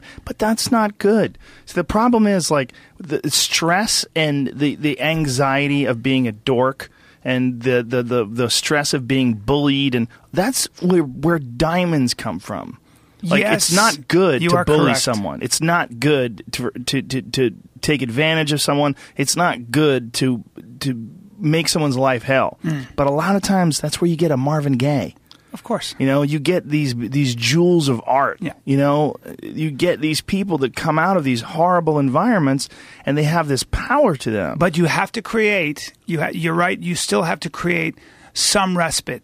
You know Yeah. that the, the great the greatest the great Matthew Arnold has said that the United States is the the land of the stock market and big guns and and powerful. You know, an agrarian society that can it's feed also the the world. land of Prince. What he also said, I was going to say, he said, we have to always remember to create safe haven for our gentler spirits, our weirdos and people that think differently and act differently, because that's where you get Prince, Little Richard, Marilyn Manson, and all the things that make our culture interesting. Yeah. And that's a very important thing to keep in mind when you, when you, um, but again, look, when you talk about, um, bombing and how we're getting better. Think about for a second the methodology in our brain of how we, a lot of people, think of not only terrorism, and I'm guilty of this too, or even say something like cancer. So if you have cancer, there's one method of treating it, and sometimes it works, which is there's a tumor, let's cut it out. Let's cut the tumor out. There's another method of treating it, which is diet and health and taking care of your body before it ever happens. This is one of the things so you're that talking now about the duality is what i'm saying is that we, we fall sometimes into the mindset that every problem can be cut out and Mm-hmm. and removed right instead of saying Prevention. what, what you just said what you just said is there's another there might be another tact in in every issue so when you when we talk about um, the bad guys and we talk about we have to ki- and and listen there's there's a there's a place and a time to take out the bad guys there's no question Of course. you know but we have to be careful that we have we don't fall into one way of thinking and one way of dealing with what we consider threats right? Right. Because we could make the problem worse. Um, and instead, sometimes we might want to say, maybe this time, maybe this is a problem that doesn't require cutting and radiation and uh, you know removing. Maybe it's what you just said. Maybe we should approach it systemically from a different angle. That's not as uh, not as violent, not as physical. Yeah. Well, there's also the problem of the charismatic leader. And there's also a problem of people wanting to be a part of a team. Like you were talking about, if you could gas the people that are the threat to the United States. but who are those people? They're just people. The idea that somehow or another someone who lives in Italy, who uh, I've never met, is against me. Uh, someone who lives in the United States who, who they've never met. That's preposterous. We just don't know each other. Yeah. And when you get, by the way, when I was in Italy, one of the weirdest fucking things about it, and I've never been there before, so I don't know. If the, but the people that were there were t- describing to me how everything has changed. I was talking to this one cab driver. He was a really interesting guy, and uh, he was. Uh, we were commenting. I was asking him about. Everywhere you look, they have these Land Rover Defenders that are in camo with these military people standing out there with fucking machine guns everywhere, hmm. everywhere. And I said, "Is this normal?" And he said, "No." He said, "This is the new way." He's like, mm-hmm. "This is uh, the world is changing." He said, "This mm-hmm. is not a good world." He said, "This is not good." And I said, "So this is a direct response to the terrorist threats and the things that have been happening in Paris?" He goes, "Yes." Yes, yes. He goes, they don't want it to happen here. So, so all the places where there was tourists, where it was the Vatican, whether it was the Colosseum, you saw these these camouflage Land Rover Defenders and these public displays Guys of, of ready. guns. Yeah. and a woman. I saw a woman. I was thinking about punching her, taking her gun. It's like I think I can. Some of those women are no joke. No, I don't think so. I got it. They're trained to react That's my quickly. gun. That's my gun. It's She's my holding gun. it. It's my gun. It's obviously, I'm kidding, but it is it is weird to see these people that are standing out there holding guns, and they had fucking very serious looks in their face. They're scanning the crowd, looking left and looking right, and a lot of Middle Eastern people there. A lot of fucking people dressed up like beekeepers. A lot of poor ladies with gloves on and Mm-hmm. ninja masks, and I was like, "What in the fuck?" 2016, and you got people wandering the streets of one of the greatest cities in the world, And a liberal democracy fucking that, mad. that that talks about giving people their own I, their, their sovereignty on what they wear. Yeah, and all the women, like Italian women, dress like hoes. Yeah, they're Hoes beautiful. looking for dick. Hoes. Well, they're just very. I consider they dress. They're minimalists. Excuse me, sir. They're minimalists, and they did. They know how to. I'm a fan. I'm a fan of Oh, hoes. yeah. Did you uh, see what happened in France over the weekend? This, um, this man stabbed a woman and her three children at a at a resort for being scantily dressed. This Muslim man. Hmm. Yeah. What in the fuck, man? Just Well, it's such a bankrupt. It's such a bankrupt philosophy, if you can even call it that. This idea, ideology. It's an I mean, you know, ideology, it's an yeah. ideology. I'm going to kill you. That you talk about people who are caught in a trap. These this ISIS ideology. Talk about being caught in a Mm-hmm. Well, pathway. this guy, this guy a- wasn't ISIS. He wasn't an ISIS guy. He was just some radical Muslim. Yeah. Some someone who deeply believes what he's been taught. His ideology so powerful that he's willing to stab an eight-year-old kid in the lungs. This poor fucking kid had a collapse. A little girl, a little Jesus girl, because she was wearing a beach Jesus outfit. Christ. Jesus Christ. Well, this is a guy. Um, it sounds like he might have been mentally ill, or But the guy who or- fucking drove over those people in Nice. Yeah. That happened while I was there. Is that how you say it? Nice. yes, niece. That Or- happened while I was there. Well, this is the other thing is again, not only do they do that because they're fanatical, they think they're actually going to change something and make the world a better place by by uh, behaving in this mad fashion in by some killing way children. they might because they're going to unleash the Jocko Willinks on the world. Who are going to go out there and they're going to fucking kill people like this. Yeah, they're they're, right. they're, they're, they're going to fucking get people to the point where they lose all tolerance. Well, I'm getting to that point, and I'm pretty tolerant, and I'm getting to that point. And here's the here's that's interesting about when you think about ISIS. So I was talking to my buddy who's a CIA guy. You know, he's a he's a Delta guy. He's a, one of these real kind of uh, guys who's in there and does all the the dirty work. And he said. Um, I said, you know, let's. Why don't we just bomb uh, the, the, their strongholds? But you make and- martyrs. Well, no. He also said, he said, um, you have to understand that that's not like they're all camped out in one area. They're in a town the size of, you know, let's say Baltimore, and they're they have safe houses, but for the most part, they're all over that place. But more importantly, as ISIS fighters die, what they do is they come to families that are peace-loving families, and they say, "Listen, we need to we need to uh, conscript your son." And uh, your two other sons right there. They're, they now belong to ISIS. Now you can say no and die, or you can bring bring them over for the cause because you better be down. for Is that what's going on? That's what's going on now. Where's this happening? What part In, of the world? in? Syria, in Iraq, in, in those places where they have strongholds. but So- a lot of people are joining voluntarily. Yes, yes, they are. including European women. Have you Yeah. seen this crazy shit where Yeah. girls are going from England and they're joining ISIS? Yeah, they're also getting they're also getting wholesale just destroyed. Oh, oh, I mean, yeah. they're just fucking dying. Mm-hmm. And and now ISIS is trying to support the families of the martyrs, and they're running out of money. And you know, so they're losing the they're losing the physical battle, but the ideology is always going to inspire fuck faces like this guy who kills children. And I think in that case, you know, you do need a strong presence and people willing to shoot those people before they do what they do. It's really hard to prevent though. Well, it's hard to prevent crazy people. Yeah. And the word crazy is not the right word. It's hard to prevent evil Fanatics. psychopaths. It's hard to prevent people like, I mean, forget religious ideology. The guy who fucking shot up those people in the movie theater in Colorado. It's hard to prevent that. Yeah. It's it's hard to. I mean that that happened more than once, right? I mean, how many times people didn't someone get shot up in Amy Schumer's movie? Don't- Were, were there people that went to see Trainwreck? That was right, right? Yeah, and because she was uh, What would you upset do? about what that. Do you, what do you think is the answer? oh, I mean, that's a good question. Is the answer is the answer? This is a little bit radical, but is the answer let all of us carry a gun? how are you going to stop that truck with a gun? I don't know. You know, the trucks are more dangerous than guns. You know, it's fucked up. I, I kind of predicted that that truck attack during the Steven Crowder podcast, and I didn't even realize I did it. Somebody posted on the internet in the internet a, a clip of it. Like, what's to stop someone? Because we were talking about gun control, and I'm like, the problem is mentally insane people that are willing to kill people, Yeah. and they could do it a lot of ways, man. And I was like, what's to stop someone from taking a car and driving through a fucking crowd of people? There's not much you could do about it. but you can't shoot them in the Yeah. face so Yeah. that they die in the car. Maybe I mean, I, I do if you think get lucky and hit them, you know how hard it is to shoot at someone when they're driving at you in a car. It's hard to shoot a deer that's standing still. No shit. And, and you resting your gun on a rock. But And- it's possible. It's and, possible. Mm-hmm. And I'd rather have that answer than have to run and scream Yeah, with my no. kids. I'd rather be able to stand my ground and, and fucking squeeze off, you know, right. six rounds uh, No. in, in his direction. And I really mean that. It, no, it's it's there's an argument there, and I think the argument against that that you know you should not have that because you're more likely to kill someone in your family, and uh, you know that's not a great argument either. I think on both sides, like the real issue is mental health. The real issue is inequality. The real issue is people growing up, and when I say inequality, I don't necessarily even mean rights.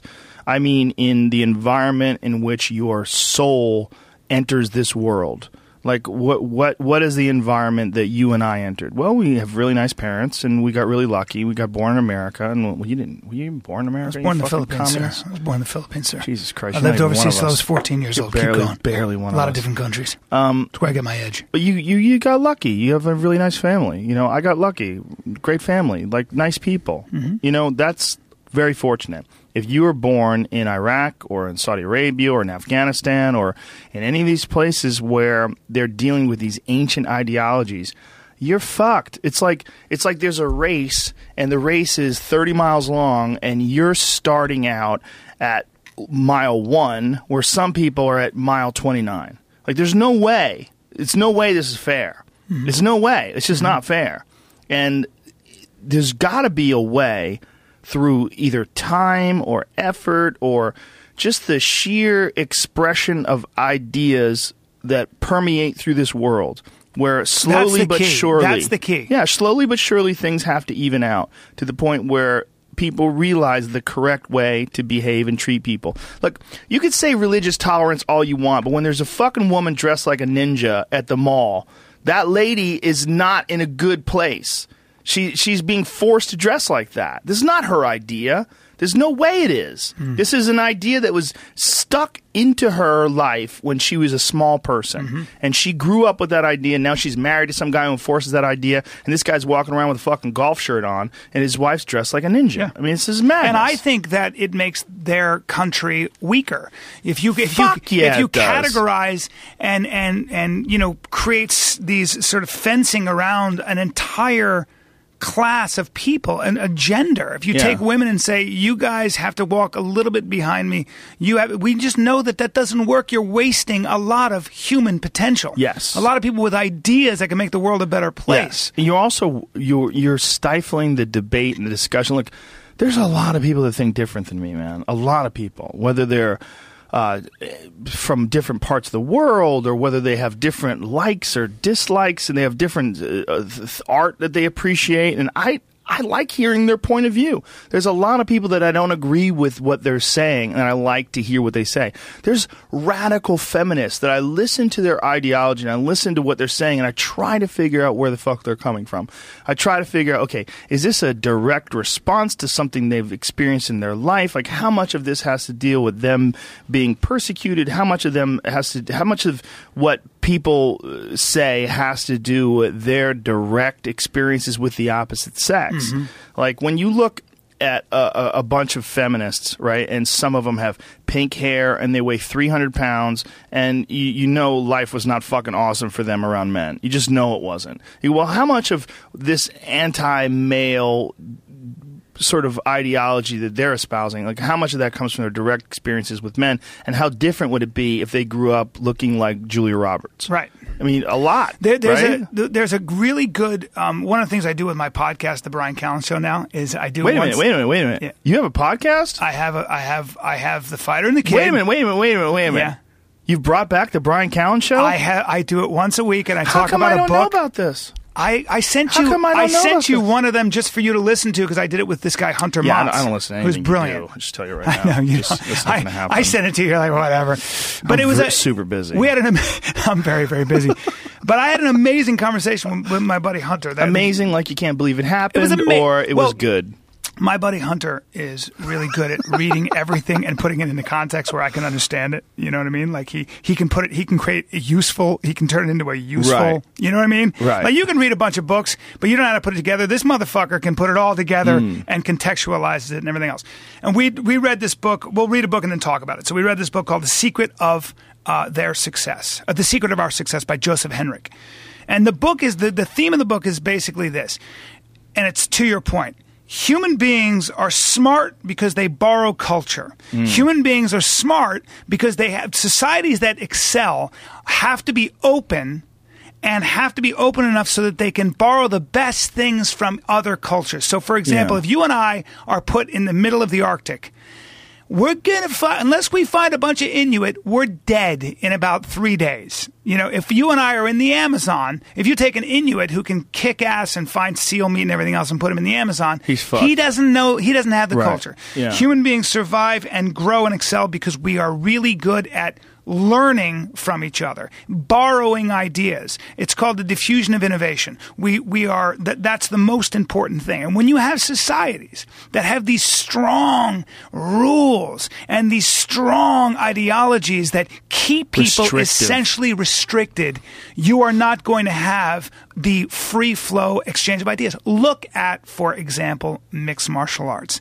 Think about where martial arts has come once the Ultimate Fighting Championship and the Gracies created this crazy thing where everybody got to fight everybody else. Pretty soon, everybody starts sharing secrets. Everybody starts to kind of like go, well, this works, this doesn't work. And you were putting it in an arena where you were actually, it was just a very open place. It was a proving could- ground. It was a proving ground. And Yeah. you could borrow ideas. Mm-hmm. And people are, look at what they're doing now. They're borrowing Sure. Coaches here. I have Wrestlers this learn idea. Yeah. submissions and kickboxing and all that stuff. That's Yeah. how societies, that's how innovation happens. That's the best Mm-hmm. way to get ideas to move forward. And again, the problem with what, this sort of countries that are restrictive like Russia, like Saudi Arabia, with these strong sort of either cultures of power or cultures of religion, is that they create um, a very, very, it's a very difficult atmosphere, not only not only to be open with your ideas, but but to benefit from your ideas. You are not going to start a company like Apple in Russia when you know that the government, like Putin or whoever, is could, could take it anytime they want. Where would be the incentive of that? I'm going to work Well, for you'd 20 have to be buddies with Putin. Exactly. And then you might be able to pull it off. But So you will never do it in Saudi Arabia. now it's an economy of influence, Right. Not a meritocracy. Right. Let me ask you this, because this is a kind of an interesting thought that's going through my head. Do you think that one of the the things that's going on today that just really wasn't going on. I mean, in the 70s, you had the Iran hostage crisis with Jimmy Carter and all that jazz. But if you really go back and think about what that was all about, and if you really look at the, the history of the United States intervention in the Middle East, it was really about uh, controlling resources, controlling well, natural also, resources. also controlling Soviet influence. Yeah, controlling Soviet influence, but that was also about resources too, because they were trying to the Mujahideen, they were trying to control Afghanistan, and they wanted to get the natural gas pipelines. And there's there's a lot of it to, in, that deals with monopolizing natural resources and the amount of money that you can get from there, and then also the amount of natural resources that could be used to strengthen military, you know, uh, regimes. There, there's there's a lot of control issues in that, but you didn't have the kind of terrorist activity that you're having today, which also coincides with the freedom and expression of ideas and information at an unprecedented rate that we're all experiencing today. In the areas where this is not true, the areas where the freedom of expression and the tolerance of ideas. I mean, if you look at the United States, there's some some nonsense that's going on today with political correctness, and there's some complete the, the the left that's taken so far left that it almost becomes right because they're just completely uh, so Controlling. so con, but not just controlling but so uh, so infatuated with the idea of enforcing their version of what Equality is. equality is and what life is on everybody else that it becomes this like oh this is- Tyrannical. yeah, very tyrannical. Mm-hmm. But point is this is the this is the the west. I mean this is where we are. We are in the the real marketplace of ideas. This is the boiling point of all these ideas where things are changing at this radical rate. And this is the world that is also being attacked and really being opposed by this completely constricted world that really doesn't feel like it has a chance. Like this world is trying desperately to cling to these old ways. De- I mean, if you look at look what ISIS is, mm-hmm. they are desperately trying to cling to these ancient religious ideologies mm-hmm. that were established in in a way that does not allow for the even exchange of ideas and mm-hmm. information.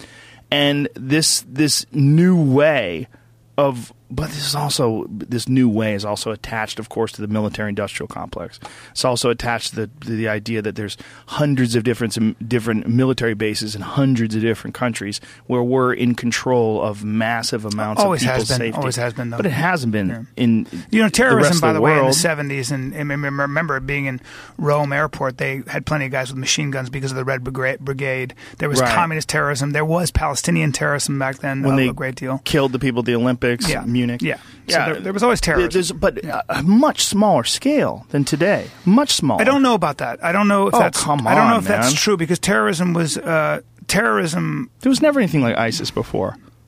No, there wasn't. There this wasn't. is a new thing, and I, I, but this uh, really powerful. But- but I have to stop you for a second. adherence. What?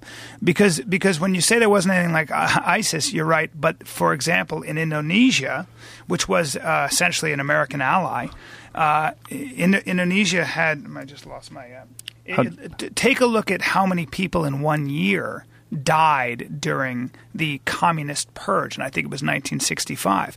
By many many accounts, the uh, there were probably one million people, most of whom were sort of take the commando oxy they were the sort of civilian conscripts that the military kind of recruited and said find us the communists in your villages and they were marched down to the river. They had their heads chopped off. And by many accounts almost a million quote unquote communists in a period of about a year in Indonesia were slaughtered. Let's take uh, the Well, these are all related, but my, my No, point, I'm saying that- that- that but my it was- point is, what I'm trying to get at is, I wonder if what is going on now is almost the same thing that's going on with like a two party system. It's an us versus them thing, but it's combined with the us, which is this what's going on in the Western world. I mean, obviously the Western world has plenty of problems. Hmm. But one thing the Western world has pretty clearly is the even exchange of information and ideas. Mm-hmm. You might not agree with these ideas, and you might, and then that's a, there's a problem with that as well. But but you have access to them you have access to them. And this access is like, well, that's one of the things that's going on with Twitter. And I don't know if you know about this, but Milo Yiannopoulos, you know Yeah, who he is? yeah, he got- he got He got banned from Twitter for writing a bad review about Ghostbusters, which essentially confirms what he said about the regressive left.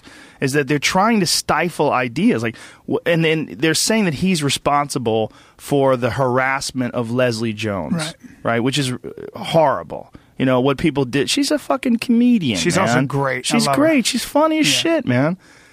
Um, but also, these are just trolls. All right, you're always going to have trolls, but he didn't do that. He didn't. I mean, he's not responsible for. He didn't like He didn't. them. He wasn't the catalyst No. or the yeah. But what he did was make an incredible amount of sense when he was describing that you cannot make fun of this movie. You cannot criticize this movie. If you do, you're labeled a misogynist. And he talked about how preposterous this movie is. That these women are all out kicking ass, and every man in the movie is a buffoon, and the women don't have any negative traits or qualities at all.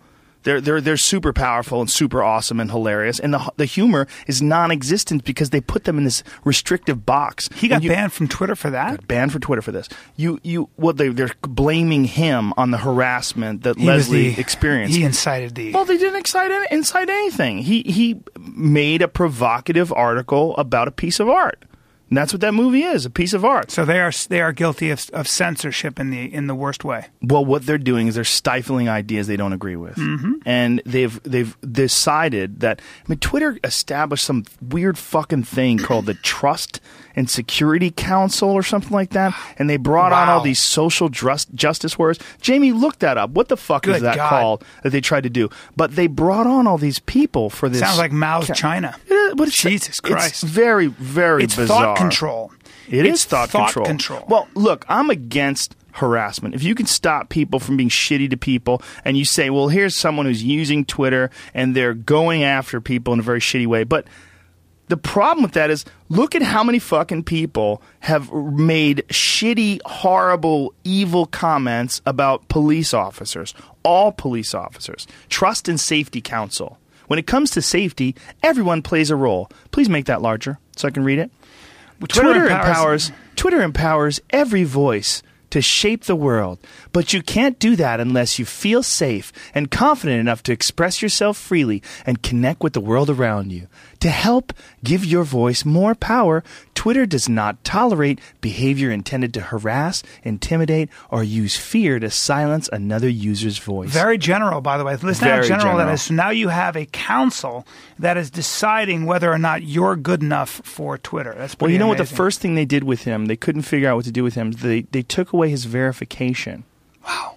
What, what, what does that have to do with? Wow. What is that? He's not verified anymore. They took away his little blue check. Yeah. It's not very verified. dangerous. It's a very dangerous, uh, slippery slope, but Well, we see this in our universities that, too. But when they you, you do exactly Yeah. the same thing. When they did that, he gained twenty thousand new followers immediately. Wow! Because there was a, ma- a massive backlash. Yeah. So now they're in a place where there's even more backlash. Because if you look at the actual words that he typed versus what they're accusing him of, and it just doesn't stack up. It's clear that they don't like him because he's a Republican, he's a Trump supporter. Sure. He and he is a fucking troll. I love him. I think he's hilarious. He's a troll. But in the marketplace of ideas, you should be able to combat his trolling behavior, eh, the things without that a he said. without gagging Yes. him, Well, without you- you gagging him, engage him. him. engage him in a debate, Yes. in a vigorous, spirited Exactly. debate. Yeah, Don't gag yeah. the guy. Right. If you really feel like he has done something egregious, he's done something that can be criticized,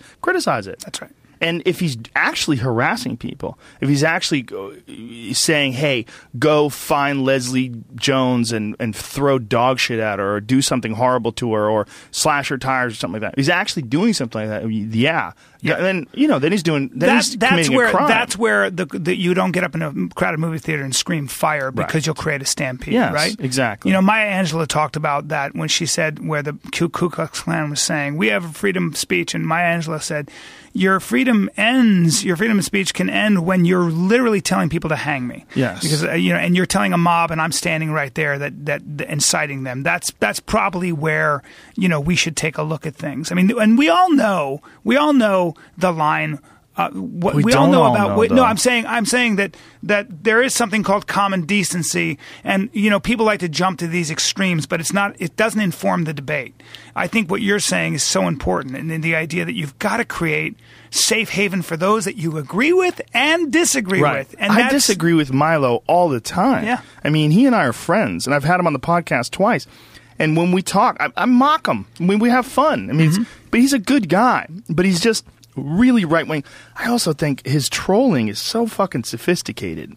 And he's one of the ones that was saying that he believes that Melania, how do you say her name? Trump's Melania wife? Trump, yeah. Melania, is that her mm-hmm. name? Yeah. He thinks that they did it on purpose. He thinks Trump is a master troll, and he thinks that the plagiarism was on purpose mm. because now more people are talking about it, mm-hmm. and then more people are.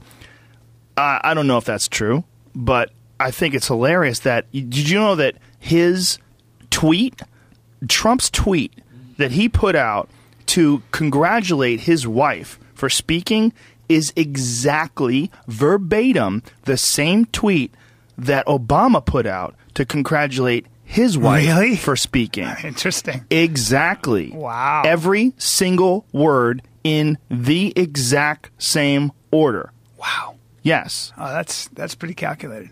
I don't know. I don't think he writes his own tweets. That apparently wasn't true. Is it fake? I think that was like photoshopped. Oh, those motherfuckers. Oh, They got me. See? Oh, that was the other thing they did. I'm sorry about that, folks.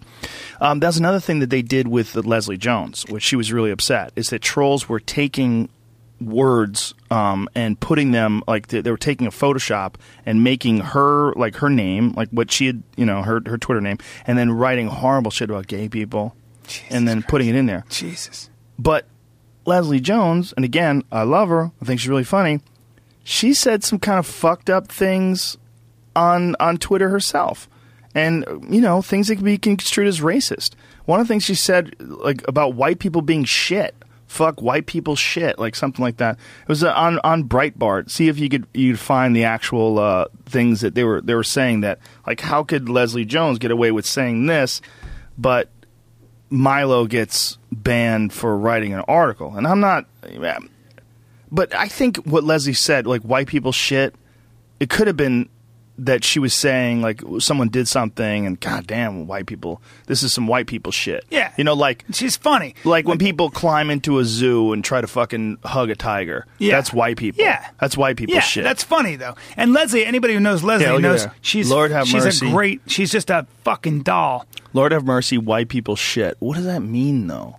It's white people shit. Like they do but crazy I don't know. stuff. I mean, what does that mean? Like, why did she say that? Like, what is that about? Imagine a white Yeah, person. But look at this. Imagine a white person saying that about black people. I understand, but I think uh, you know we've heard this before. We, it's fine. Leslie Jones is not a racist. Leslie Jones has never been anything but really kind to people around her. Okay, but hold You know. on a second, because sometimes people say things that are racist, and they're not racist. They're just trying to be funny. Yes. Like you know, I mean, how We're many? all too sensitive sometimes. Right. Jeff it. Ross is hilarious, and he says a lot of racial stuff when he Sarah roasts Silverman, people. yeah. Sarah Silverman, but Jeff Ross in particular because he's really good at roasting people, Mm-hmm. and a lot of the stuff that he says, like you know, he crosses what some people would say is a line. But what is he doing? He's being funny. There is there is a difference. So a lot of times, if you're Hispanic, um, if you're you know If you're from a marginalized group, you can get away with it. You can get away with it because you sh- you all share in a common um, experience of repression. right. Uh, so and- like and- gay and people can mock straight people. Go, go ahead, mock me for liking pussy. Who cares? That's what I mean. Because Right? we don't, we've never had to pay a price for that kind of Yeah. oppression. We haven't, not physically and not not economically. Well, that's not, true you because know. we've been oppressed for being straight forever. It's it's a constant Damn thing. People are just so mad that we're You're such a breeder. fucking breeder. Yeah. What are you out there making babies? Exactly. Those fucking Otto and George had a great line.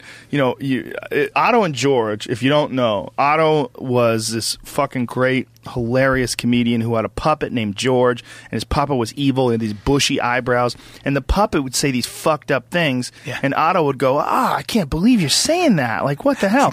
And the, the the puppet would say, he goes, I don't understand where all these fucking queers are coming from.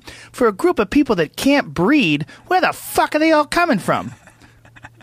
It's like, you had this, like he'd say like purposely ignorant shit Yeah. as his puppet. Yeah. Well, But- you know, a lot of times all of us think outrageous thoughts. Yeah. We think prejudiced thoughts. It's part of being a human being, man.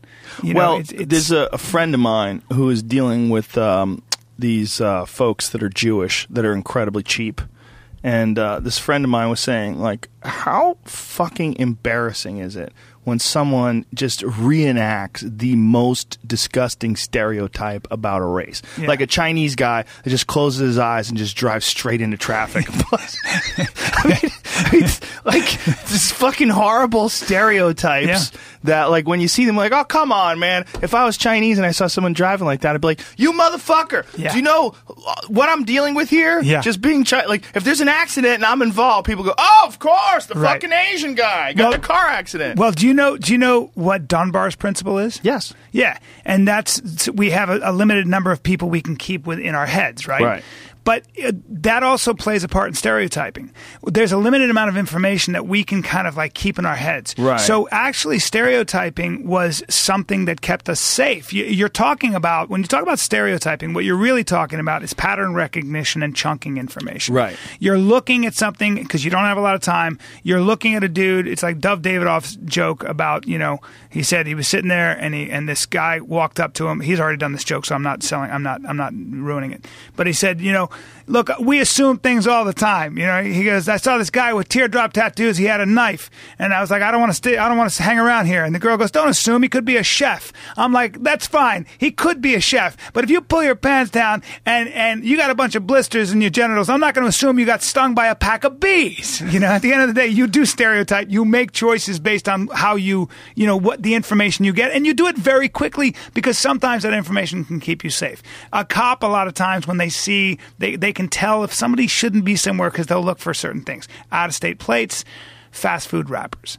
That person's driving and they're on their way somewhere. There are lots of different little signals that cause you to profile. Right. Because sometimes profiling is what's called good police work. Uh, we all do it. We all, we all, when I'm driving and I see a dude in his car and I see the back of his head, I can make a lot of fucking assumptions on how he's driving and whether or not he's going to signal. Like an old dude with a hat. Do it all the time. I do it all the time. You and I go, like, I gotta speed by this guy. a- yep. I gotta beat my boulder horn before I go by because he might just swerve in because he's a Right. fucking dummy. You know what I'm saying? So th- some of this is just being a human being, and again, it's how our minds work, and we probably all share very similar thought patterns with even our enemies or even the people we don't like. Right, but pr- being like being a Jewish person, it's really cheap, hmm. like super cheap. But Like, that comes that's- from- that's different, isn't it? No, because That's characteristic. the way I would look at it is this. So I'd say you'd say a Jew, that Jewish person is cheap, right? And I would say what I would look at is I'd say, well, hold on for a second. If you've been a Jew, you have a history, and we can go back 3,500 years. But let's just go back. Uh, I don't know. Let's go back 2,000 years. You got a history of Yeah, a but lot talking of people. about someone in their twenties. No, doesn't matter. Listen, you got a lot of people blaming the Jews for killing Christ, right? And so usually if you look at history, especially European history, they were either kicked out or they were killed. So what happens is if you don't have a homeland, if you don't have a homeland and you're a Jew, all right? but they don't they have Hold a homeland? No, like yeah, but that's very recent. What is that? 1948. 47. Yeah. So so as a Jew, when you actually don't have, you know, a country. I'm just, you know, as an Right. example. Guess what your security is? Your fucking security at the end of the day is how thick your wallet is because money Money is how you survived. You know the reason that a That's lot of Jews, point. the reason Jews were into the jewelry trade, diamonds? Well, diamonds are something you could pick up, put in a pouch, and run the fuck away really quickly. You could transport your wealth. So they, they were like, well, we're kept out of banking, we're kept out of all these things, but we can make clothing and we can and we're jewelers. And they came to this country those immigrants came to this country with those two skills. The irish came to this country with hey i got two hands. I can work a farm. What do you need me to do? The jews were like I, uh, I can make fucking really nice clothes and I can label them and I can get you to think that they're even nicer because I understand a little bit about marketing. Oh, and by the way, I got diamonds. They, they, there were there were certain things that they were forced into and they came to this country and they had a skill set. So I look at that and I go, ooh, that's just cultural residue. That's just mm, cultural residue. you cultural were, residue. You were taught that that's how you get ahead. And you were taught that keeping holding on to your money is, by the way, also a way to ensure your survival. So the more you learn about, you know, the more you learn about a people's history, the more you learn about our biology, the more we learn about brain science, I think the more compassionate it makes us. Well, that's also why a lot of people feel that some Asian folks are bad drivers because they're used to minding their own business, not looking left and right, and when they walk, they walk straight ahead and they bump into each other all the time. That's great. That's fucking great. That's, what it is. Great. I mean, well, there, a friend of mine who's Chinese actually was explaining this to me. Hmm. He's like, if you go to China and you walk down the street, he goes, people just bounce off each other like They bumper do. cars. Yeah. And he goes, and it's not offensive. It's No. just what they're doing. They're not doing it on purpose. It's just like when you're dealing with billions of people, like this is how you do it. Mm-hmm. Yeah. You just you got to just got to plow forward. Have you ever seen intersections in China? Yes. Have you ever seen videos of intersections? It's fucking terrifying. It's insanity. it's fucking terrifying. It's chaos. It's Well, ants. It Italy like, was know, Mm-hmm. terrifying. Italy was they, they drive like fucking savages in Italy. Yeah. I mean, there's there's roundabouts where we're walking, we're driving into the roundabout. We're like, oh Jesus! And the driver just like skillfully maneuvers around this. But like, look at this. Look at that. I love look it. at I this love it. fucking It's madness. amazing. Yeah. They- but they And figure it out. it Look, they left, they right, they they zoom around each other. They're driving slowly, and Yeah. they're all making their own. So at 25 miles an hour, they say anything below 25 miles an hour, human beings are very good at navigating. Yeah. You know? That's a good example, and this is kind of a weird overhead view, but I love it, though. This is this is actually manageable, but I've seen some shit that just doesn't look manageable. You also see people die in those intersections. Oh yeah. Well, how about the people that are walking? They just walk across the street Yeah. and pray that people avoid them. Yeah. Like, oh, You get God hit. damn it. Yeah, I mean, there's guy, a yeah. lot of cultures that have their own little thing that they do to sort of deal with the numbers that they're Mm-hmm. dealing with. And you know, you see that in America too. One of the things that I really like about small towns, when I go to a small, like I was in Bozeman, Montana recently. There's only 35,000 residents of Bozeman, Montana. It's a great town, and everybody drives really nice.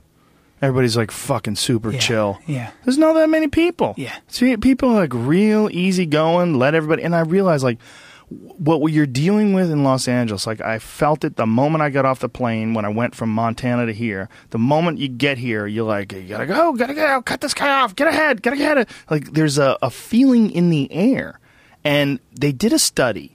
And one of the things that they did a study on was they put up cameras in cities and they measured the amount of footsteps that people take like how quickly they walk. And then they measured how how many syllables people say in a minute how quickly they talk. And through those two numbers they were able to accurately estimate how many people lived in that city down to like a thousand God, I love that stuff. yeah, like God, if you have a shitload of people, people walk faster and they talk faster. Yeah. If you have less people, they slow down. Well, Gail Collins, who's a columnist in the New York Times, always says that right wing and left wing people, she goes, it's all about space. When you're uh, when you're is, you become right? more of a socialist when you have to contend with all your neighbors. So you live in a building and they, and you it requires cooperation. Yep. It requires waiting in line. Yeah. It requires all these things. When you live in Bozeman, Montana, and you have uh, you know all that space, you can preach self reliance. You can sort of talk about the value of you know sovereignty, personal sovereignty, self reliance, and all that stuff. Mm-hmm. So it does play a real factor in your psychology. It's But- like. Yeah. No, go ahead. Go ahead. No, I was going to say Malcolm Gladwell in his book. Uh, he said uh, Blink? when I think it was Blink where you mentioned um, when people would come to his office, and if you mentioned Florida, raisins, and orange juice, people left the room a lot slower. Do you know why? Why? Because they thought of old people and retirement. Whoa. And so it played a factor in their gait. They left the they left the fucking. They were less inspired. They walked down the aisle. Well, they walked down the hallway more measured because they they you put the idea of an old person in their brain. Well, that's and it, what I was going to say is this is where the role of colleges are very interesting because colleges sort of throw a monkey wrench into that because colleges take a small town and turn it very liberal, mm. which ordinarily would not be that way. You're dealing with small rural environments. You usually deal with conservative populations that are Christian and you know they're into fucking you know Republican sort of ideas. Well, there's and- also something else about liberal towns. They're little small liberal towns like you're talking about. I don't think they, they turn them liberal. What they really do is they take away any existential threat for the most part. They make those towns super safe. There are a lot of rules that would penalize anybody, for example, young men for misbehaving by punching each other in the face or imposing their aggression on a weaker group of people. I think that's also what how I characterize a liberal small academic town. They are safe for the most part, safe environments for you to figure the world out and express yourself.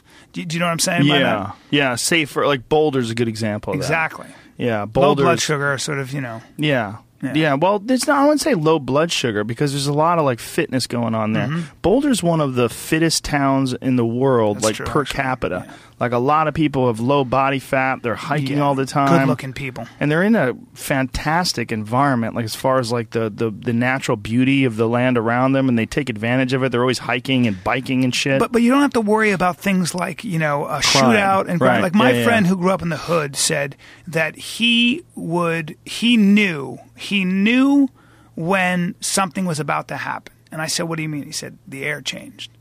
And Your friend I might said- be an idiot. No, no, no. He said he said he's no. He said he said because what happens is In all fairness, in- a lot no- of your friends are idiots. No, no, the- he he grew up in the hood, and he said he had a lot of his friends White killed. guy? No, no, no, black guy. He had a lot of his oh. friends killed, and he said what I would notice, and everybody would notice, is that when a, the shootout was about to happen, or, the, or a fight was about to break out, he said there was almost like this, like whether it was imagined or not, there would be this calm before the storm. The hmm. air would change, things would settle and then boom, something would happen. And he said everybody felt that. He said because we were talking about how my friend walked through the savannah with his wife, who grew up in Kenya, and his wife knew everything about it. She was like, "Don't worry about the lions." She knew everything. She knew animal behavior until she saw what animal? What? Guess. Hyenas? Nope. People? Nope. Monkeys? Water buffalo. Ooh. And she looked at her husband and she said, Climb that tree right fucking now. And he said, I knew when she told me to climb the tree because there were lions and she said, Don't worry. But when she said climb the tree, I climbed that fucking tree because it was a water buffalo. She knew her environment. And just like he, he would walk through the hood and he was safe. He knew it. He knew how to navigate, but he also knew when something was about to happen. There's a great Jim Shockey show. Jim Shockey's this really famous conservationist and big game hunter from Canada. Really interesting guy. But he's got this great show called Uncharted. And uh, it's kind of a hunting show, but not really. It's more of an exploration of culture because he travels to all these different countries and he, he really like gets deeply embedded in their country and in their culture. And it goes to these strange lands in the middle of nowhere in Russia and or in Soviet Union or former Soviet Union. Um, and uh, he he spent a lot of time in Africa as well. Like he's done a bunch of shows in Africa like uh, they actually brought him in to kill crocodiles that were killing people in this village and the people in the village man it was fucking horrific you would you would they would go through this village with cameras and people would be showing like this guy's missing an arm this guy's missing a leg this guy has a bite taken out of his head Damn. like everyone Jesus. like all these people everyone knew Because they had someone to get their water down there. yeah yeah everybody knew while they were there while they were there filming this a woman got taken away by a crocodile while, I mean it's just a constant Good God, complete that's threat terrifying. and they were not scared of anything like they were scared of buffaloes. Those fucking Cape buffaloes, water buffaloes. They're like these goddamn things, these grass eating monsters. Yeah. Because they have to fight lions all the time. So they're just Mm-hmm. they they fuck and they fight lions off. And they're just jacked to the tits. I mean, if you look at them, you're like, what is that thing eating? It must be Yeah. eating like steroids. Don't and- they weigh 3,000 pounds? Oh, they're fucking enormous. They're Yeah. enormous. They're huge, and huge lions, animals. lions are the biggest assholes because they'll eat their balls while they're on them. They take their They go for the balls? First thing they eat is their balls and their dick. really? Yep, because they're behind them. So you got one on your back, and then they're like, mm, mm, We'll go for the ball. Well, it's probably easy to tear loose. Of course it right? is. It's a good Yeah. good bite. good old. It sucks being a water buffalo. Oh, sucks being a lion too, man. Yeah, it does. Fuck that. Running around killing shit with your face all day. Yeah. That's all you can do. you don't have a store.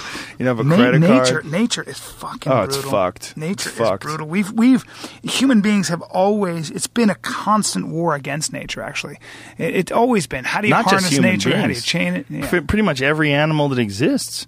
Every animal that exists is in a. I mean, even lions are in a constant war with other lions. constant. Like their reign of terror is so fucking insanely brief. They got a couple years where they run the pride, and then some new lion comes That's right. along and kills them. Yeah, even like or great, bites even, them so fucked up that they have they're, they're forced to leave. even great whites. Great Yeah. whites. They played. Uh, they had they this guy uh, Paul de Gelder who did our podcast Fighter Kid, and he uh, he ended up uh, losing his arm and his hand and his leg to Oh, a bull shit. shark in Sydney Bay. In Oh, Sydney Bay, God. he goes to punch the shark. Bull sharks are brutal. Yeah. He goes to punch the shark and he goes, Oh, I don't have a hand left. And then almost died and all that.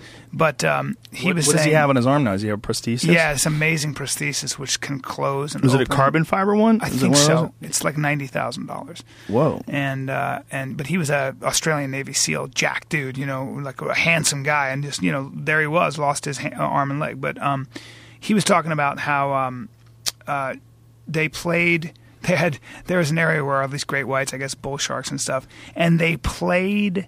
Uh, the sound of orcas. They played the sound the of what they make when they're hunting. Oh, Jesus. And they said that fucking sh- sharks didn't come near that area for six months. they were just like, "See ya, I'm out of here." And then what hunts them? Us. Yeah, We yeah. fuck up the orcas. Yeah, it's it's it's it's a constant battle, and it always has been. And I always wonder, like, is that battle? I mean, it's sort of necessary. It seems like with the natural world. I mean, obviously, we're striving towards some higher state of existence. Mm-hmm. Everyone is. I mean, I think that's where.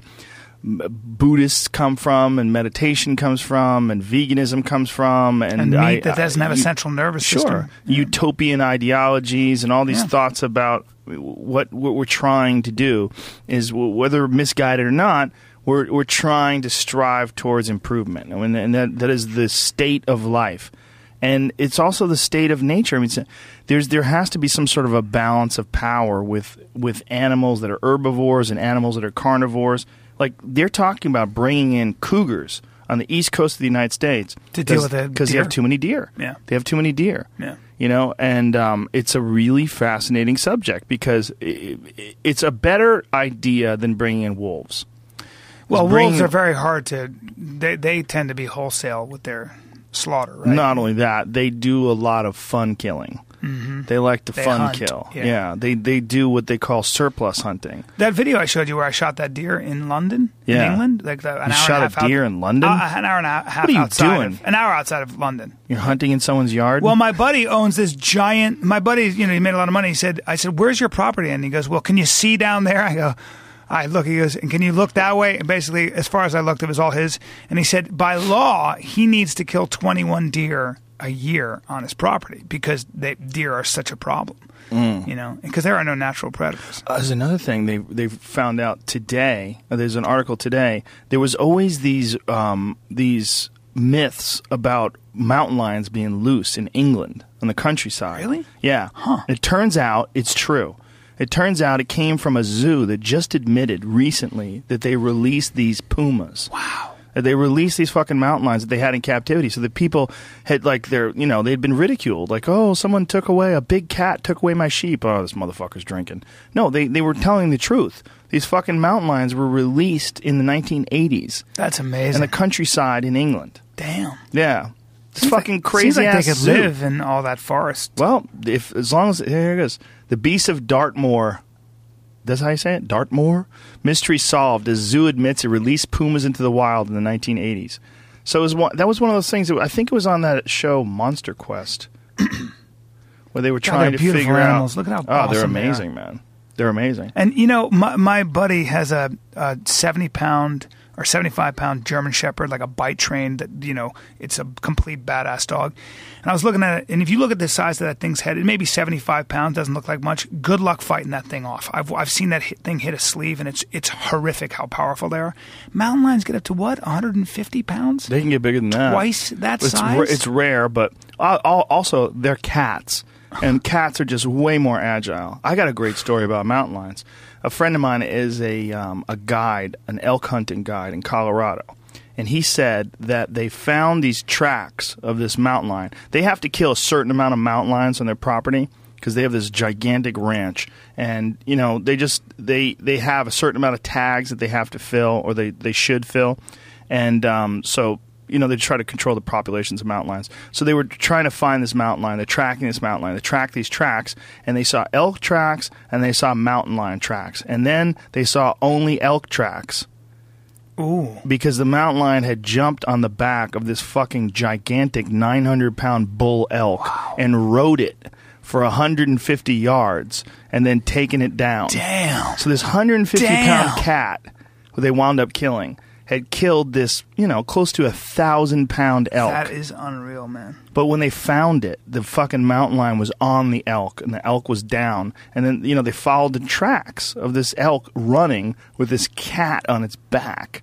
The thing just leaped. ima- Imagine being something like a person. You know, you weigh 170 pounds. Yeah. Like like a cat. A cat Yeah. can weigh 100. And you decide, oh, I'm going to jump on that thousand pound horse and kill it with my face. Yeah, yeah.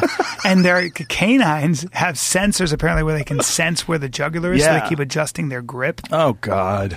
Good God, man. Well, it's nature, man. Nature's just so creepy, and it's it's ways of adjusting to Life to eats life. life. My friend Andreas Antonopoulos, uh, my my friend the Bitcoin expert, explained this to me last weekend in Vegas.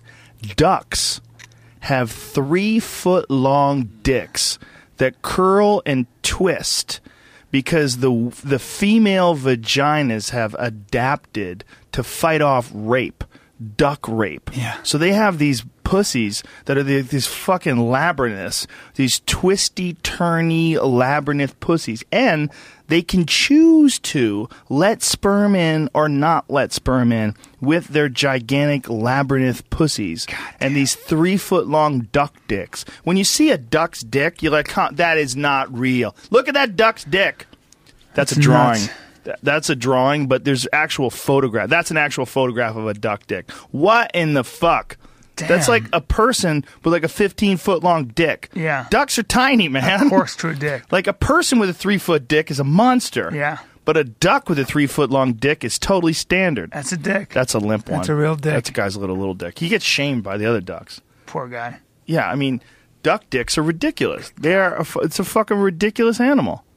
What a, what I knew. crazy I knew that ducks. I knew that ducks engaged in rape or gang rape. Oh, that's all they do. There's- That's the only way they, They gang fuck. up on one But look how look how the the female's vagina has sort of adapted to deal with the male raping her.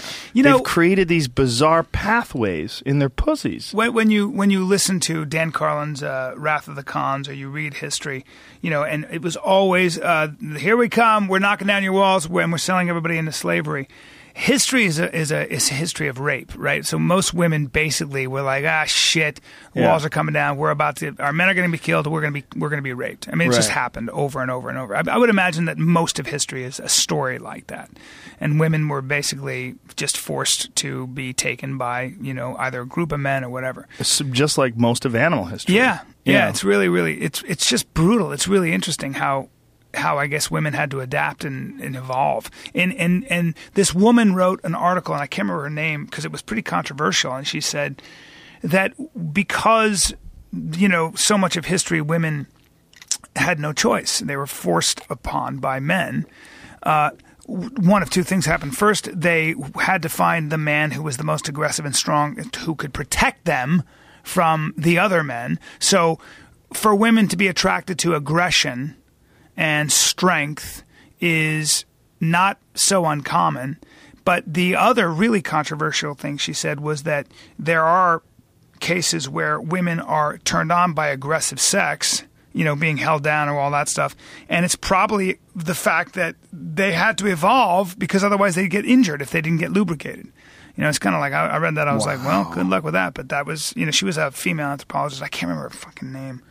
But I was like, well, boy, that if, can you imagine coming out with that article and and that's my this is my thesis for uh, in anthropology in Amherst College, everybody. I mean, Well, it's a very luck, right? objective thought process. Yeah. I mean, there's there's evolution. It's just yeah. evolution. Well, it's uh, it's, also, It's called evolving yeah. and dealing with aggression the way the ducks did. Well, and also dealing with the natural world that you find yourself in, which is just filled with danger and murder and constant warfare. I mean, that's that's what people did. That's all people did. I mean, there was states of peace interrupted by war. Yeah. and states of peace. I mean, Genghis Khan killed in his his children and his armies killed ten percent of the population of the world during his lifetime. That's amazing. There's a New York Times article they wrote where they were saying that he altered the carbon footprint of human beings on Earth, a measurable altering of the carbon footprint because it killed so many people. Like you could measure the difference in the amount of people that were there before him and after him Yeah. by Yeah. core samples. Yeah. Like, Well, you know, I mean, Hitler did something similar in the Russian countryside. He killed entire villages because he was trying to clear an area for you know sort of the migration of the German peoples. The, idea that you know let's get rid of these sort of people that think and talk differently and let's create a, a utopia. Well, what Genghis Khan did that was so fucked up is he did it all before there was even guns. Yeah, I mean they were Jesus doing it Christ. with bows and arrows. They killed By somewhere, hand. somewhere in the neighborhood of fifty to seventy million people Yeah. while he was alive. Well, he, he said, I think what he said was really neat. I never forgot. He said the, the Romans would create a wasteland and call it peace. And to an extent, the, you know, the, the, the Khan, the Genghis Khan did the same thing. Well, not only that, what's interesting is how history looks at them now. And that's one of the things that George, that Dan Carlin was talking about. Carlin was talking about how people st- tend to look in the future. They'll look at, and he he was actually using it in in, in terms of like, would people do this with the Nazis? That they would when enough time has passed, you can say, well, he cleared the road for trade to the east. Yeah, yeah. You Well, what was the what was the silver lining in, in massive genocide? in Yeah, other words? yeah, yeah, yeah. And that very the- controversial. But of course, with everything, uh, it goes back to exactly what we were talking about. Where Yeah. where when you come up in the ghetto, you might just create Miles Davis. I mean, there's Right. a lot of heartache and terrible things, and from shit is the brightest flower, that kind of stuff. Yeah, But- and once there's enough time passed, then you can sort of look at it with this distance. Yeah. And you can kind of objectively look at it and go, well, you know, here's the benefit of that. Here's the silver lining. Where that doesn't really hold up, though, is if you look at where the bulk of innovation and uh, art, artistic expression on a high level came out of. It came out of free societies. I mean, look at what Sparta left behind, nothing, and look at what Athens left behind. Right. Look well, at well, what, sort of, you know, but Sparta left behind a deep history of warriors. Mm, mythology. Today, though. yeah, yeah. But, but nothing you can really hang your hat on. In other words, story and and uh, talk about hardship and separating a child from his mother and all that stuff. uh, But in- Gerard Butler, 300. and kicking people into wells. Yeah. But the, yes, it, it it's the Sparta. there's a there's a mythology that a warrior ethos that you can you know kind of I'm a Spartan, but but Athens, the Right. Acropolis, and the writings of All the of butt great, fucking, you know, right? the philosophy, the butt fucking, uh, the idea of demos, democracy, d- demos the people. Th- these are these are ideas that still live on and were built upon. You know, uh, look at look at in today's world the amount of innovation that's coming out of a peaceful society and a society that respects other people's ideas and a society that, to, for the most part, um, at least from a historical perspective, gives a great deal of freedom and benefit to those that have the guts to come up with their own ideas. Well, that's the interesting aspect about what the United States is as this experiment in self government and what it is, what, what it started off as, what it is currently, is that this is the most recent of countries. And it's also the one that has overwhelmingly the most innovation, the most artistic uh, contributions. We're pioneers. Uh, there's so much that comes out of here so in terms of comedy, uh, film. I mean, obviously, the rest of the world has its contributions. I'm not saying that United States is the best. I mean, the Beatles came out of England. There's a lot of amazing works of art that come out of all over the world. But this country is a hotbed of artistic expression by far, and, and by innovation. Far, yeah, by far uh, and away the biggest. And it's the most recent. yeah. Now, the oldest country that we know of, the cradle of civilization, is the Middle East. Yeah, Iraq and that's Babylon. those are the townies of the world. Hmm. This is this is the, a thought that I've been bouncing around for a long time. Like this is the reason why those places are so fucked up is because the echoes of savages, the echoes of these ancient people are still in this area. It's so difficult. Like you got to get out of the fucking town, man. You got to leave the town. Well, but see, the, the great tragedy is that you know, and they've done a lot of studies on why do some nations, uh, why do some nations fail, and why do some nations uh, become prosperous? And you can break it down into a number of things. You can see the problem with the Middle East is it, for a thousand reasons we can get into, and a lot of it was just uh, foreign invasion and, and foreign meddling and stuff like that. But How about Genghis Khan? yes, I mean, who, what he did to Baghdad in 1260. you Yeah, know? well, they say that to this day, Baghdad maybe still hasn't recovered from Mm-hmm. them invading and kill. uh, They said that the rivers ran red with blood Mm-hmm. and ink, black with ink, like all the amazing works. the like, libraries burned and everything. yeah. Islamic scholars throughout history were like innovators. They were like the huge the head of- contributions. yes. Math, uh, philosophy, Yeah. of course. Yeah. And and and the, the, a lot of people say that the Middle East has never even recovered, has never Right. quite recovered from that. But you know, there are so many important things for why a nation. You know, for example, one is that your political parties that lose live to see another day. That is very important. When you lose an election in a lot of countries, like the hardliners, when somebody said to me, I said, Why are the hardliners in Iran such a pain in the ass? He goes, Because if they lose, they will die. That's a very important thing to keep in hmm. mind. So when you have power and your survival depends on holding on to power, you're going to have a secret police that basically is pretty brutal when, when they sniff any kind of insurrection. This country is pretty amazing. What's so unique about the United States is after the Revolutionary War, after every Revolutionary War, the country always breaks into civil war, always. And the founding fathers had incredible restraint and wisdom to to allow the election after that war to go as it would. They didn't resort to violence. That's so unique in history. But but our country and the UK and Australia and Canada and a couple other countries, when you lose as a the democracy is built on the idea that when your political party loses, you you lived to see another day and fight on. Very important. The other is property rights. You need property rights. The other is courts that mean something. And the other is the scientific method. You have to embrace the scientific method. A society has to say that it's not about superstition. This is not a theology.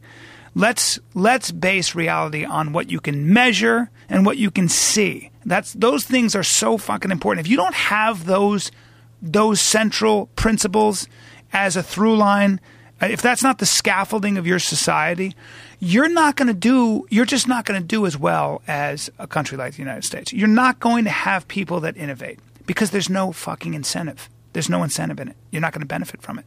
You could get it stolen or you could be killed because you think differently or all those things. Well, also, you're not safe enough to innovate. Yeah. You don't have the, the ability to express yourself. You don't have the ability to take chances. Yeah. So the irony, Yeah. the ironic thing is when you're sensitive and nice to people, when you're empathetic, and when you're respectful of other people, even the ones you don't dis- you disagree with, you make a stronger society. Your society is stronger in every way, including militarily. Including you have more innovation with milita- with, with with weaponry. And on that note, God, I'm smart, guys. Did you, write that shit down? You're amazing. If you want to hear a- more, you have your own podcast. I got more on podcast. And by the way, I'm taking that podcast on the road with a guy named Brendan Schaub. Oh, that's a different podcast. Oh no, this is yeah, yeah. But let's talk about the fighter and kid for a second because Oh. Brendan Brendan will beat me up if I don't talk about this. What? July He beats you 29th, July he hits me, he strikes me with an open hand. Oh. He he pulls my pants down and spanks me. And you know he could, and I couldn't do anything about it. And I've tried. I've tried to fight him, and it bothers me because sometimes I get jumpy with him. I get jumpy and I'll get underhooks on him. He's and a giant. No, no, no. He's he's weird. He's weird, gianty. He he. I tried. I Well, said you're kind of tiny. Dude, don't use that word. Just say medium. All right, just say medium. Kind of medium, I guess. I said the other day, I said, I don't believe you could, I, I don't believe if we were to go take takedown for takedown, and I tried to do a little upper body Greco with him. Yeah. Yeah, and it didn't go well. And I got so flustered and hurt, I actually tweaked my neck that I left my wallet and my phone on my fucking car. I let, And you drove I off let and- Brendan's brother yeah. drive my car, and I, yeah. and I- smashed your yeah, phone. Yeah. Uh, Yeah, I, have, we've been talking about that recently. That I think that people have a massive overestimation, massive of what they can and can't do with their body, and Oh, dude. that's we we we hang around Brendan Schaub. Hang around Brendan Schaub. Well, forget Brendan Schaub. We we played this video of these people that put on these uh, gigantic uh, balloon suits and let bulls hit them. What? You haven't seen this? No! We'll, we'll end on this. Okay. It's fucking insane that these people I wanna to do this. this. But I think people have this idea in their head that, oh, the bull's coming.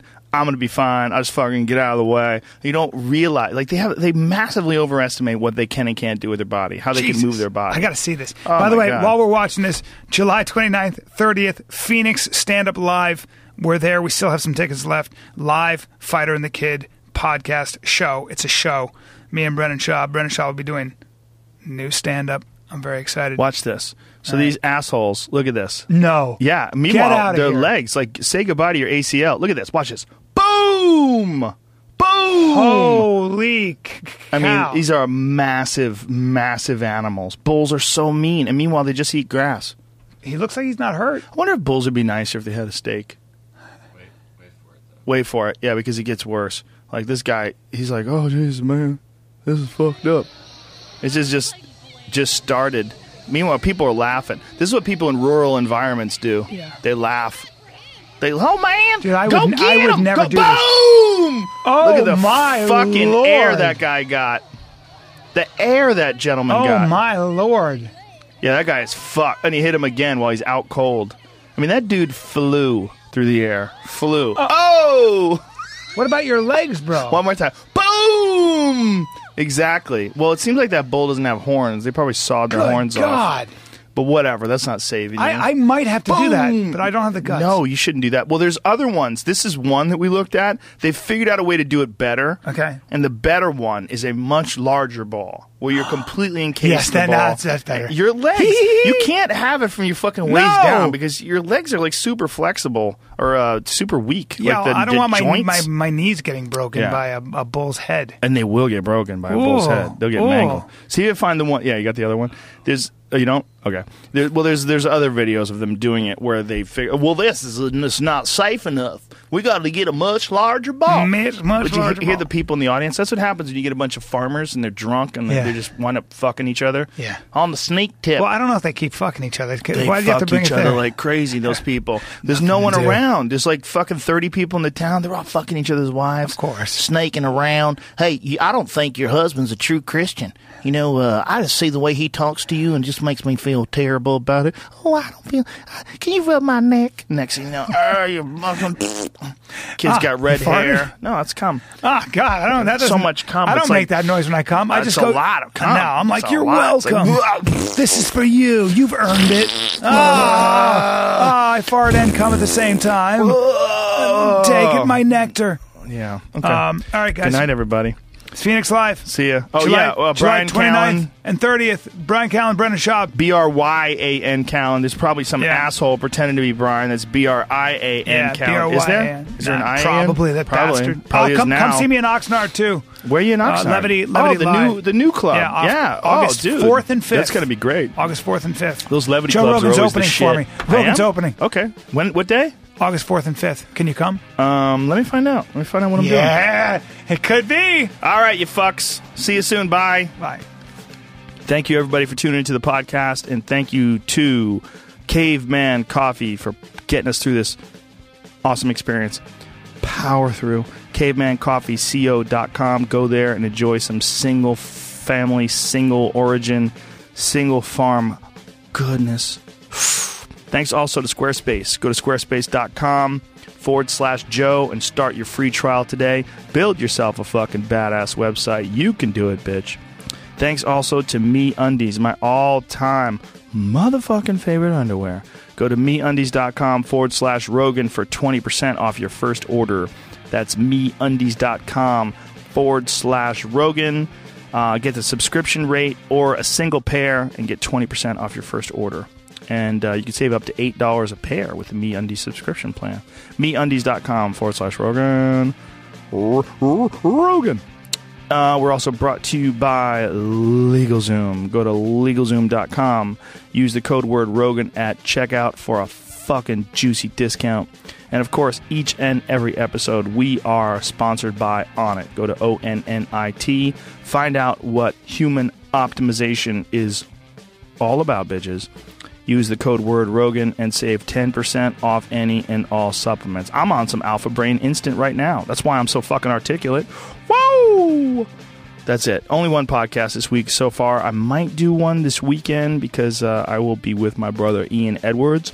We have a show at the Chicago at the Opera House, the Civic Op- is it the Civic Opera House? Is it called? Yeah, Civic Opera House, which would be tomorrow night, um, June, July. I don't even know what fucking month it is.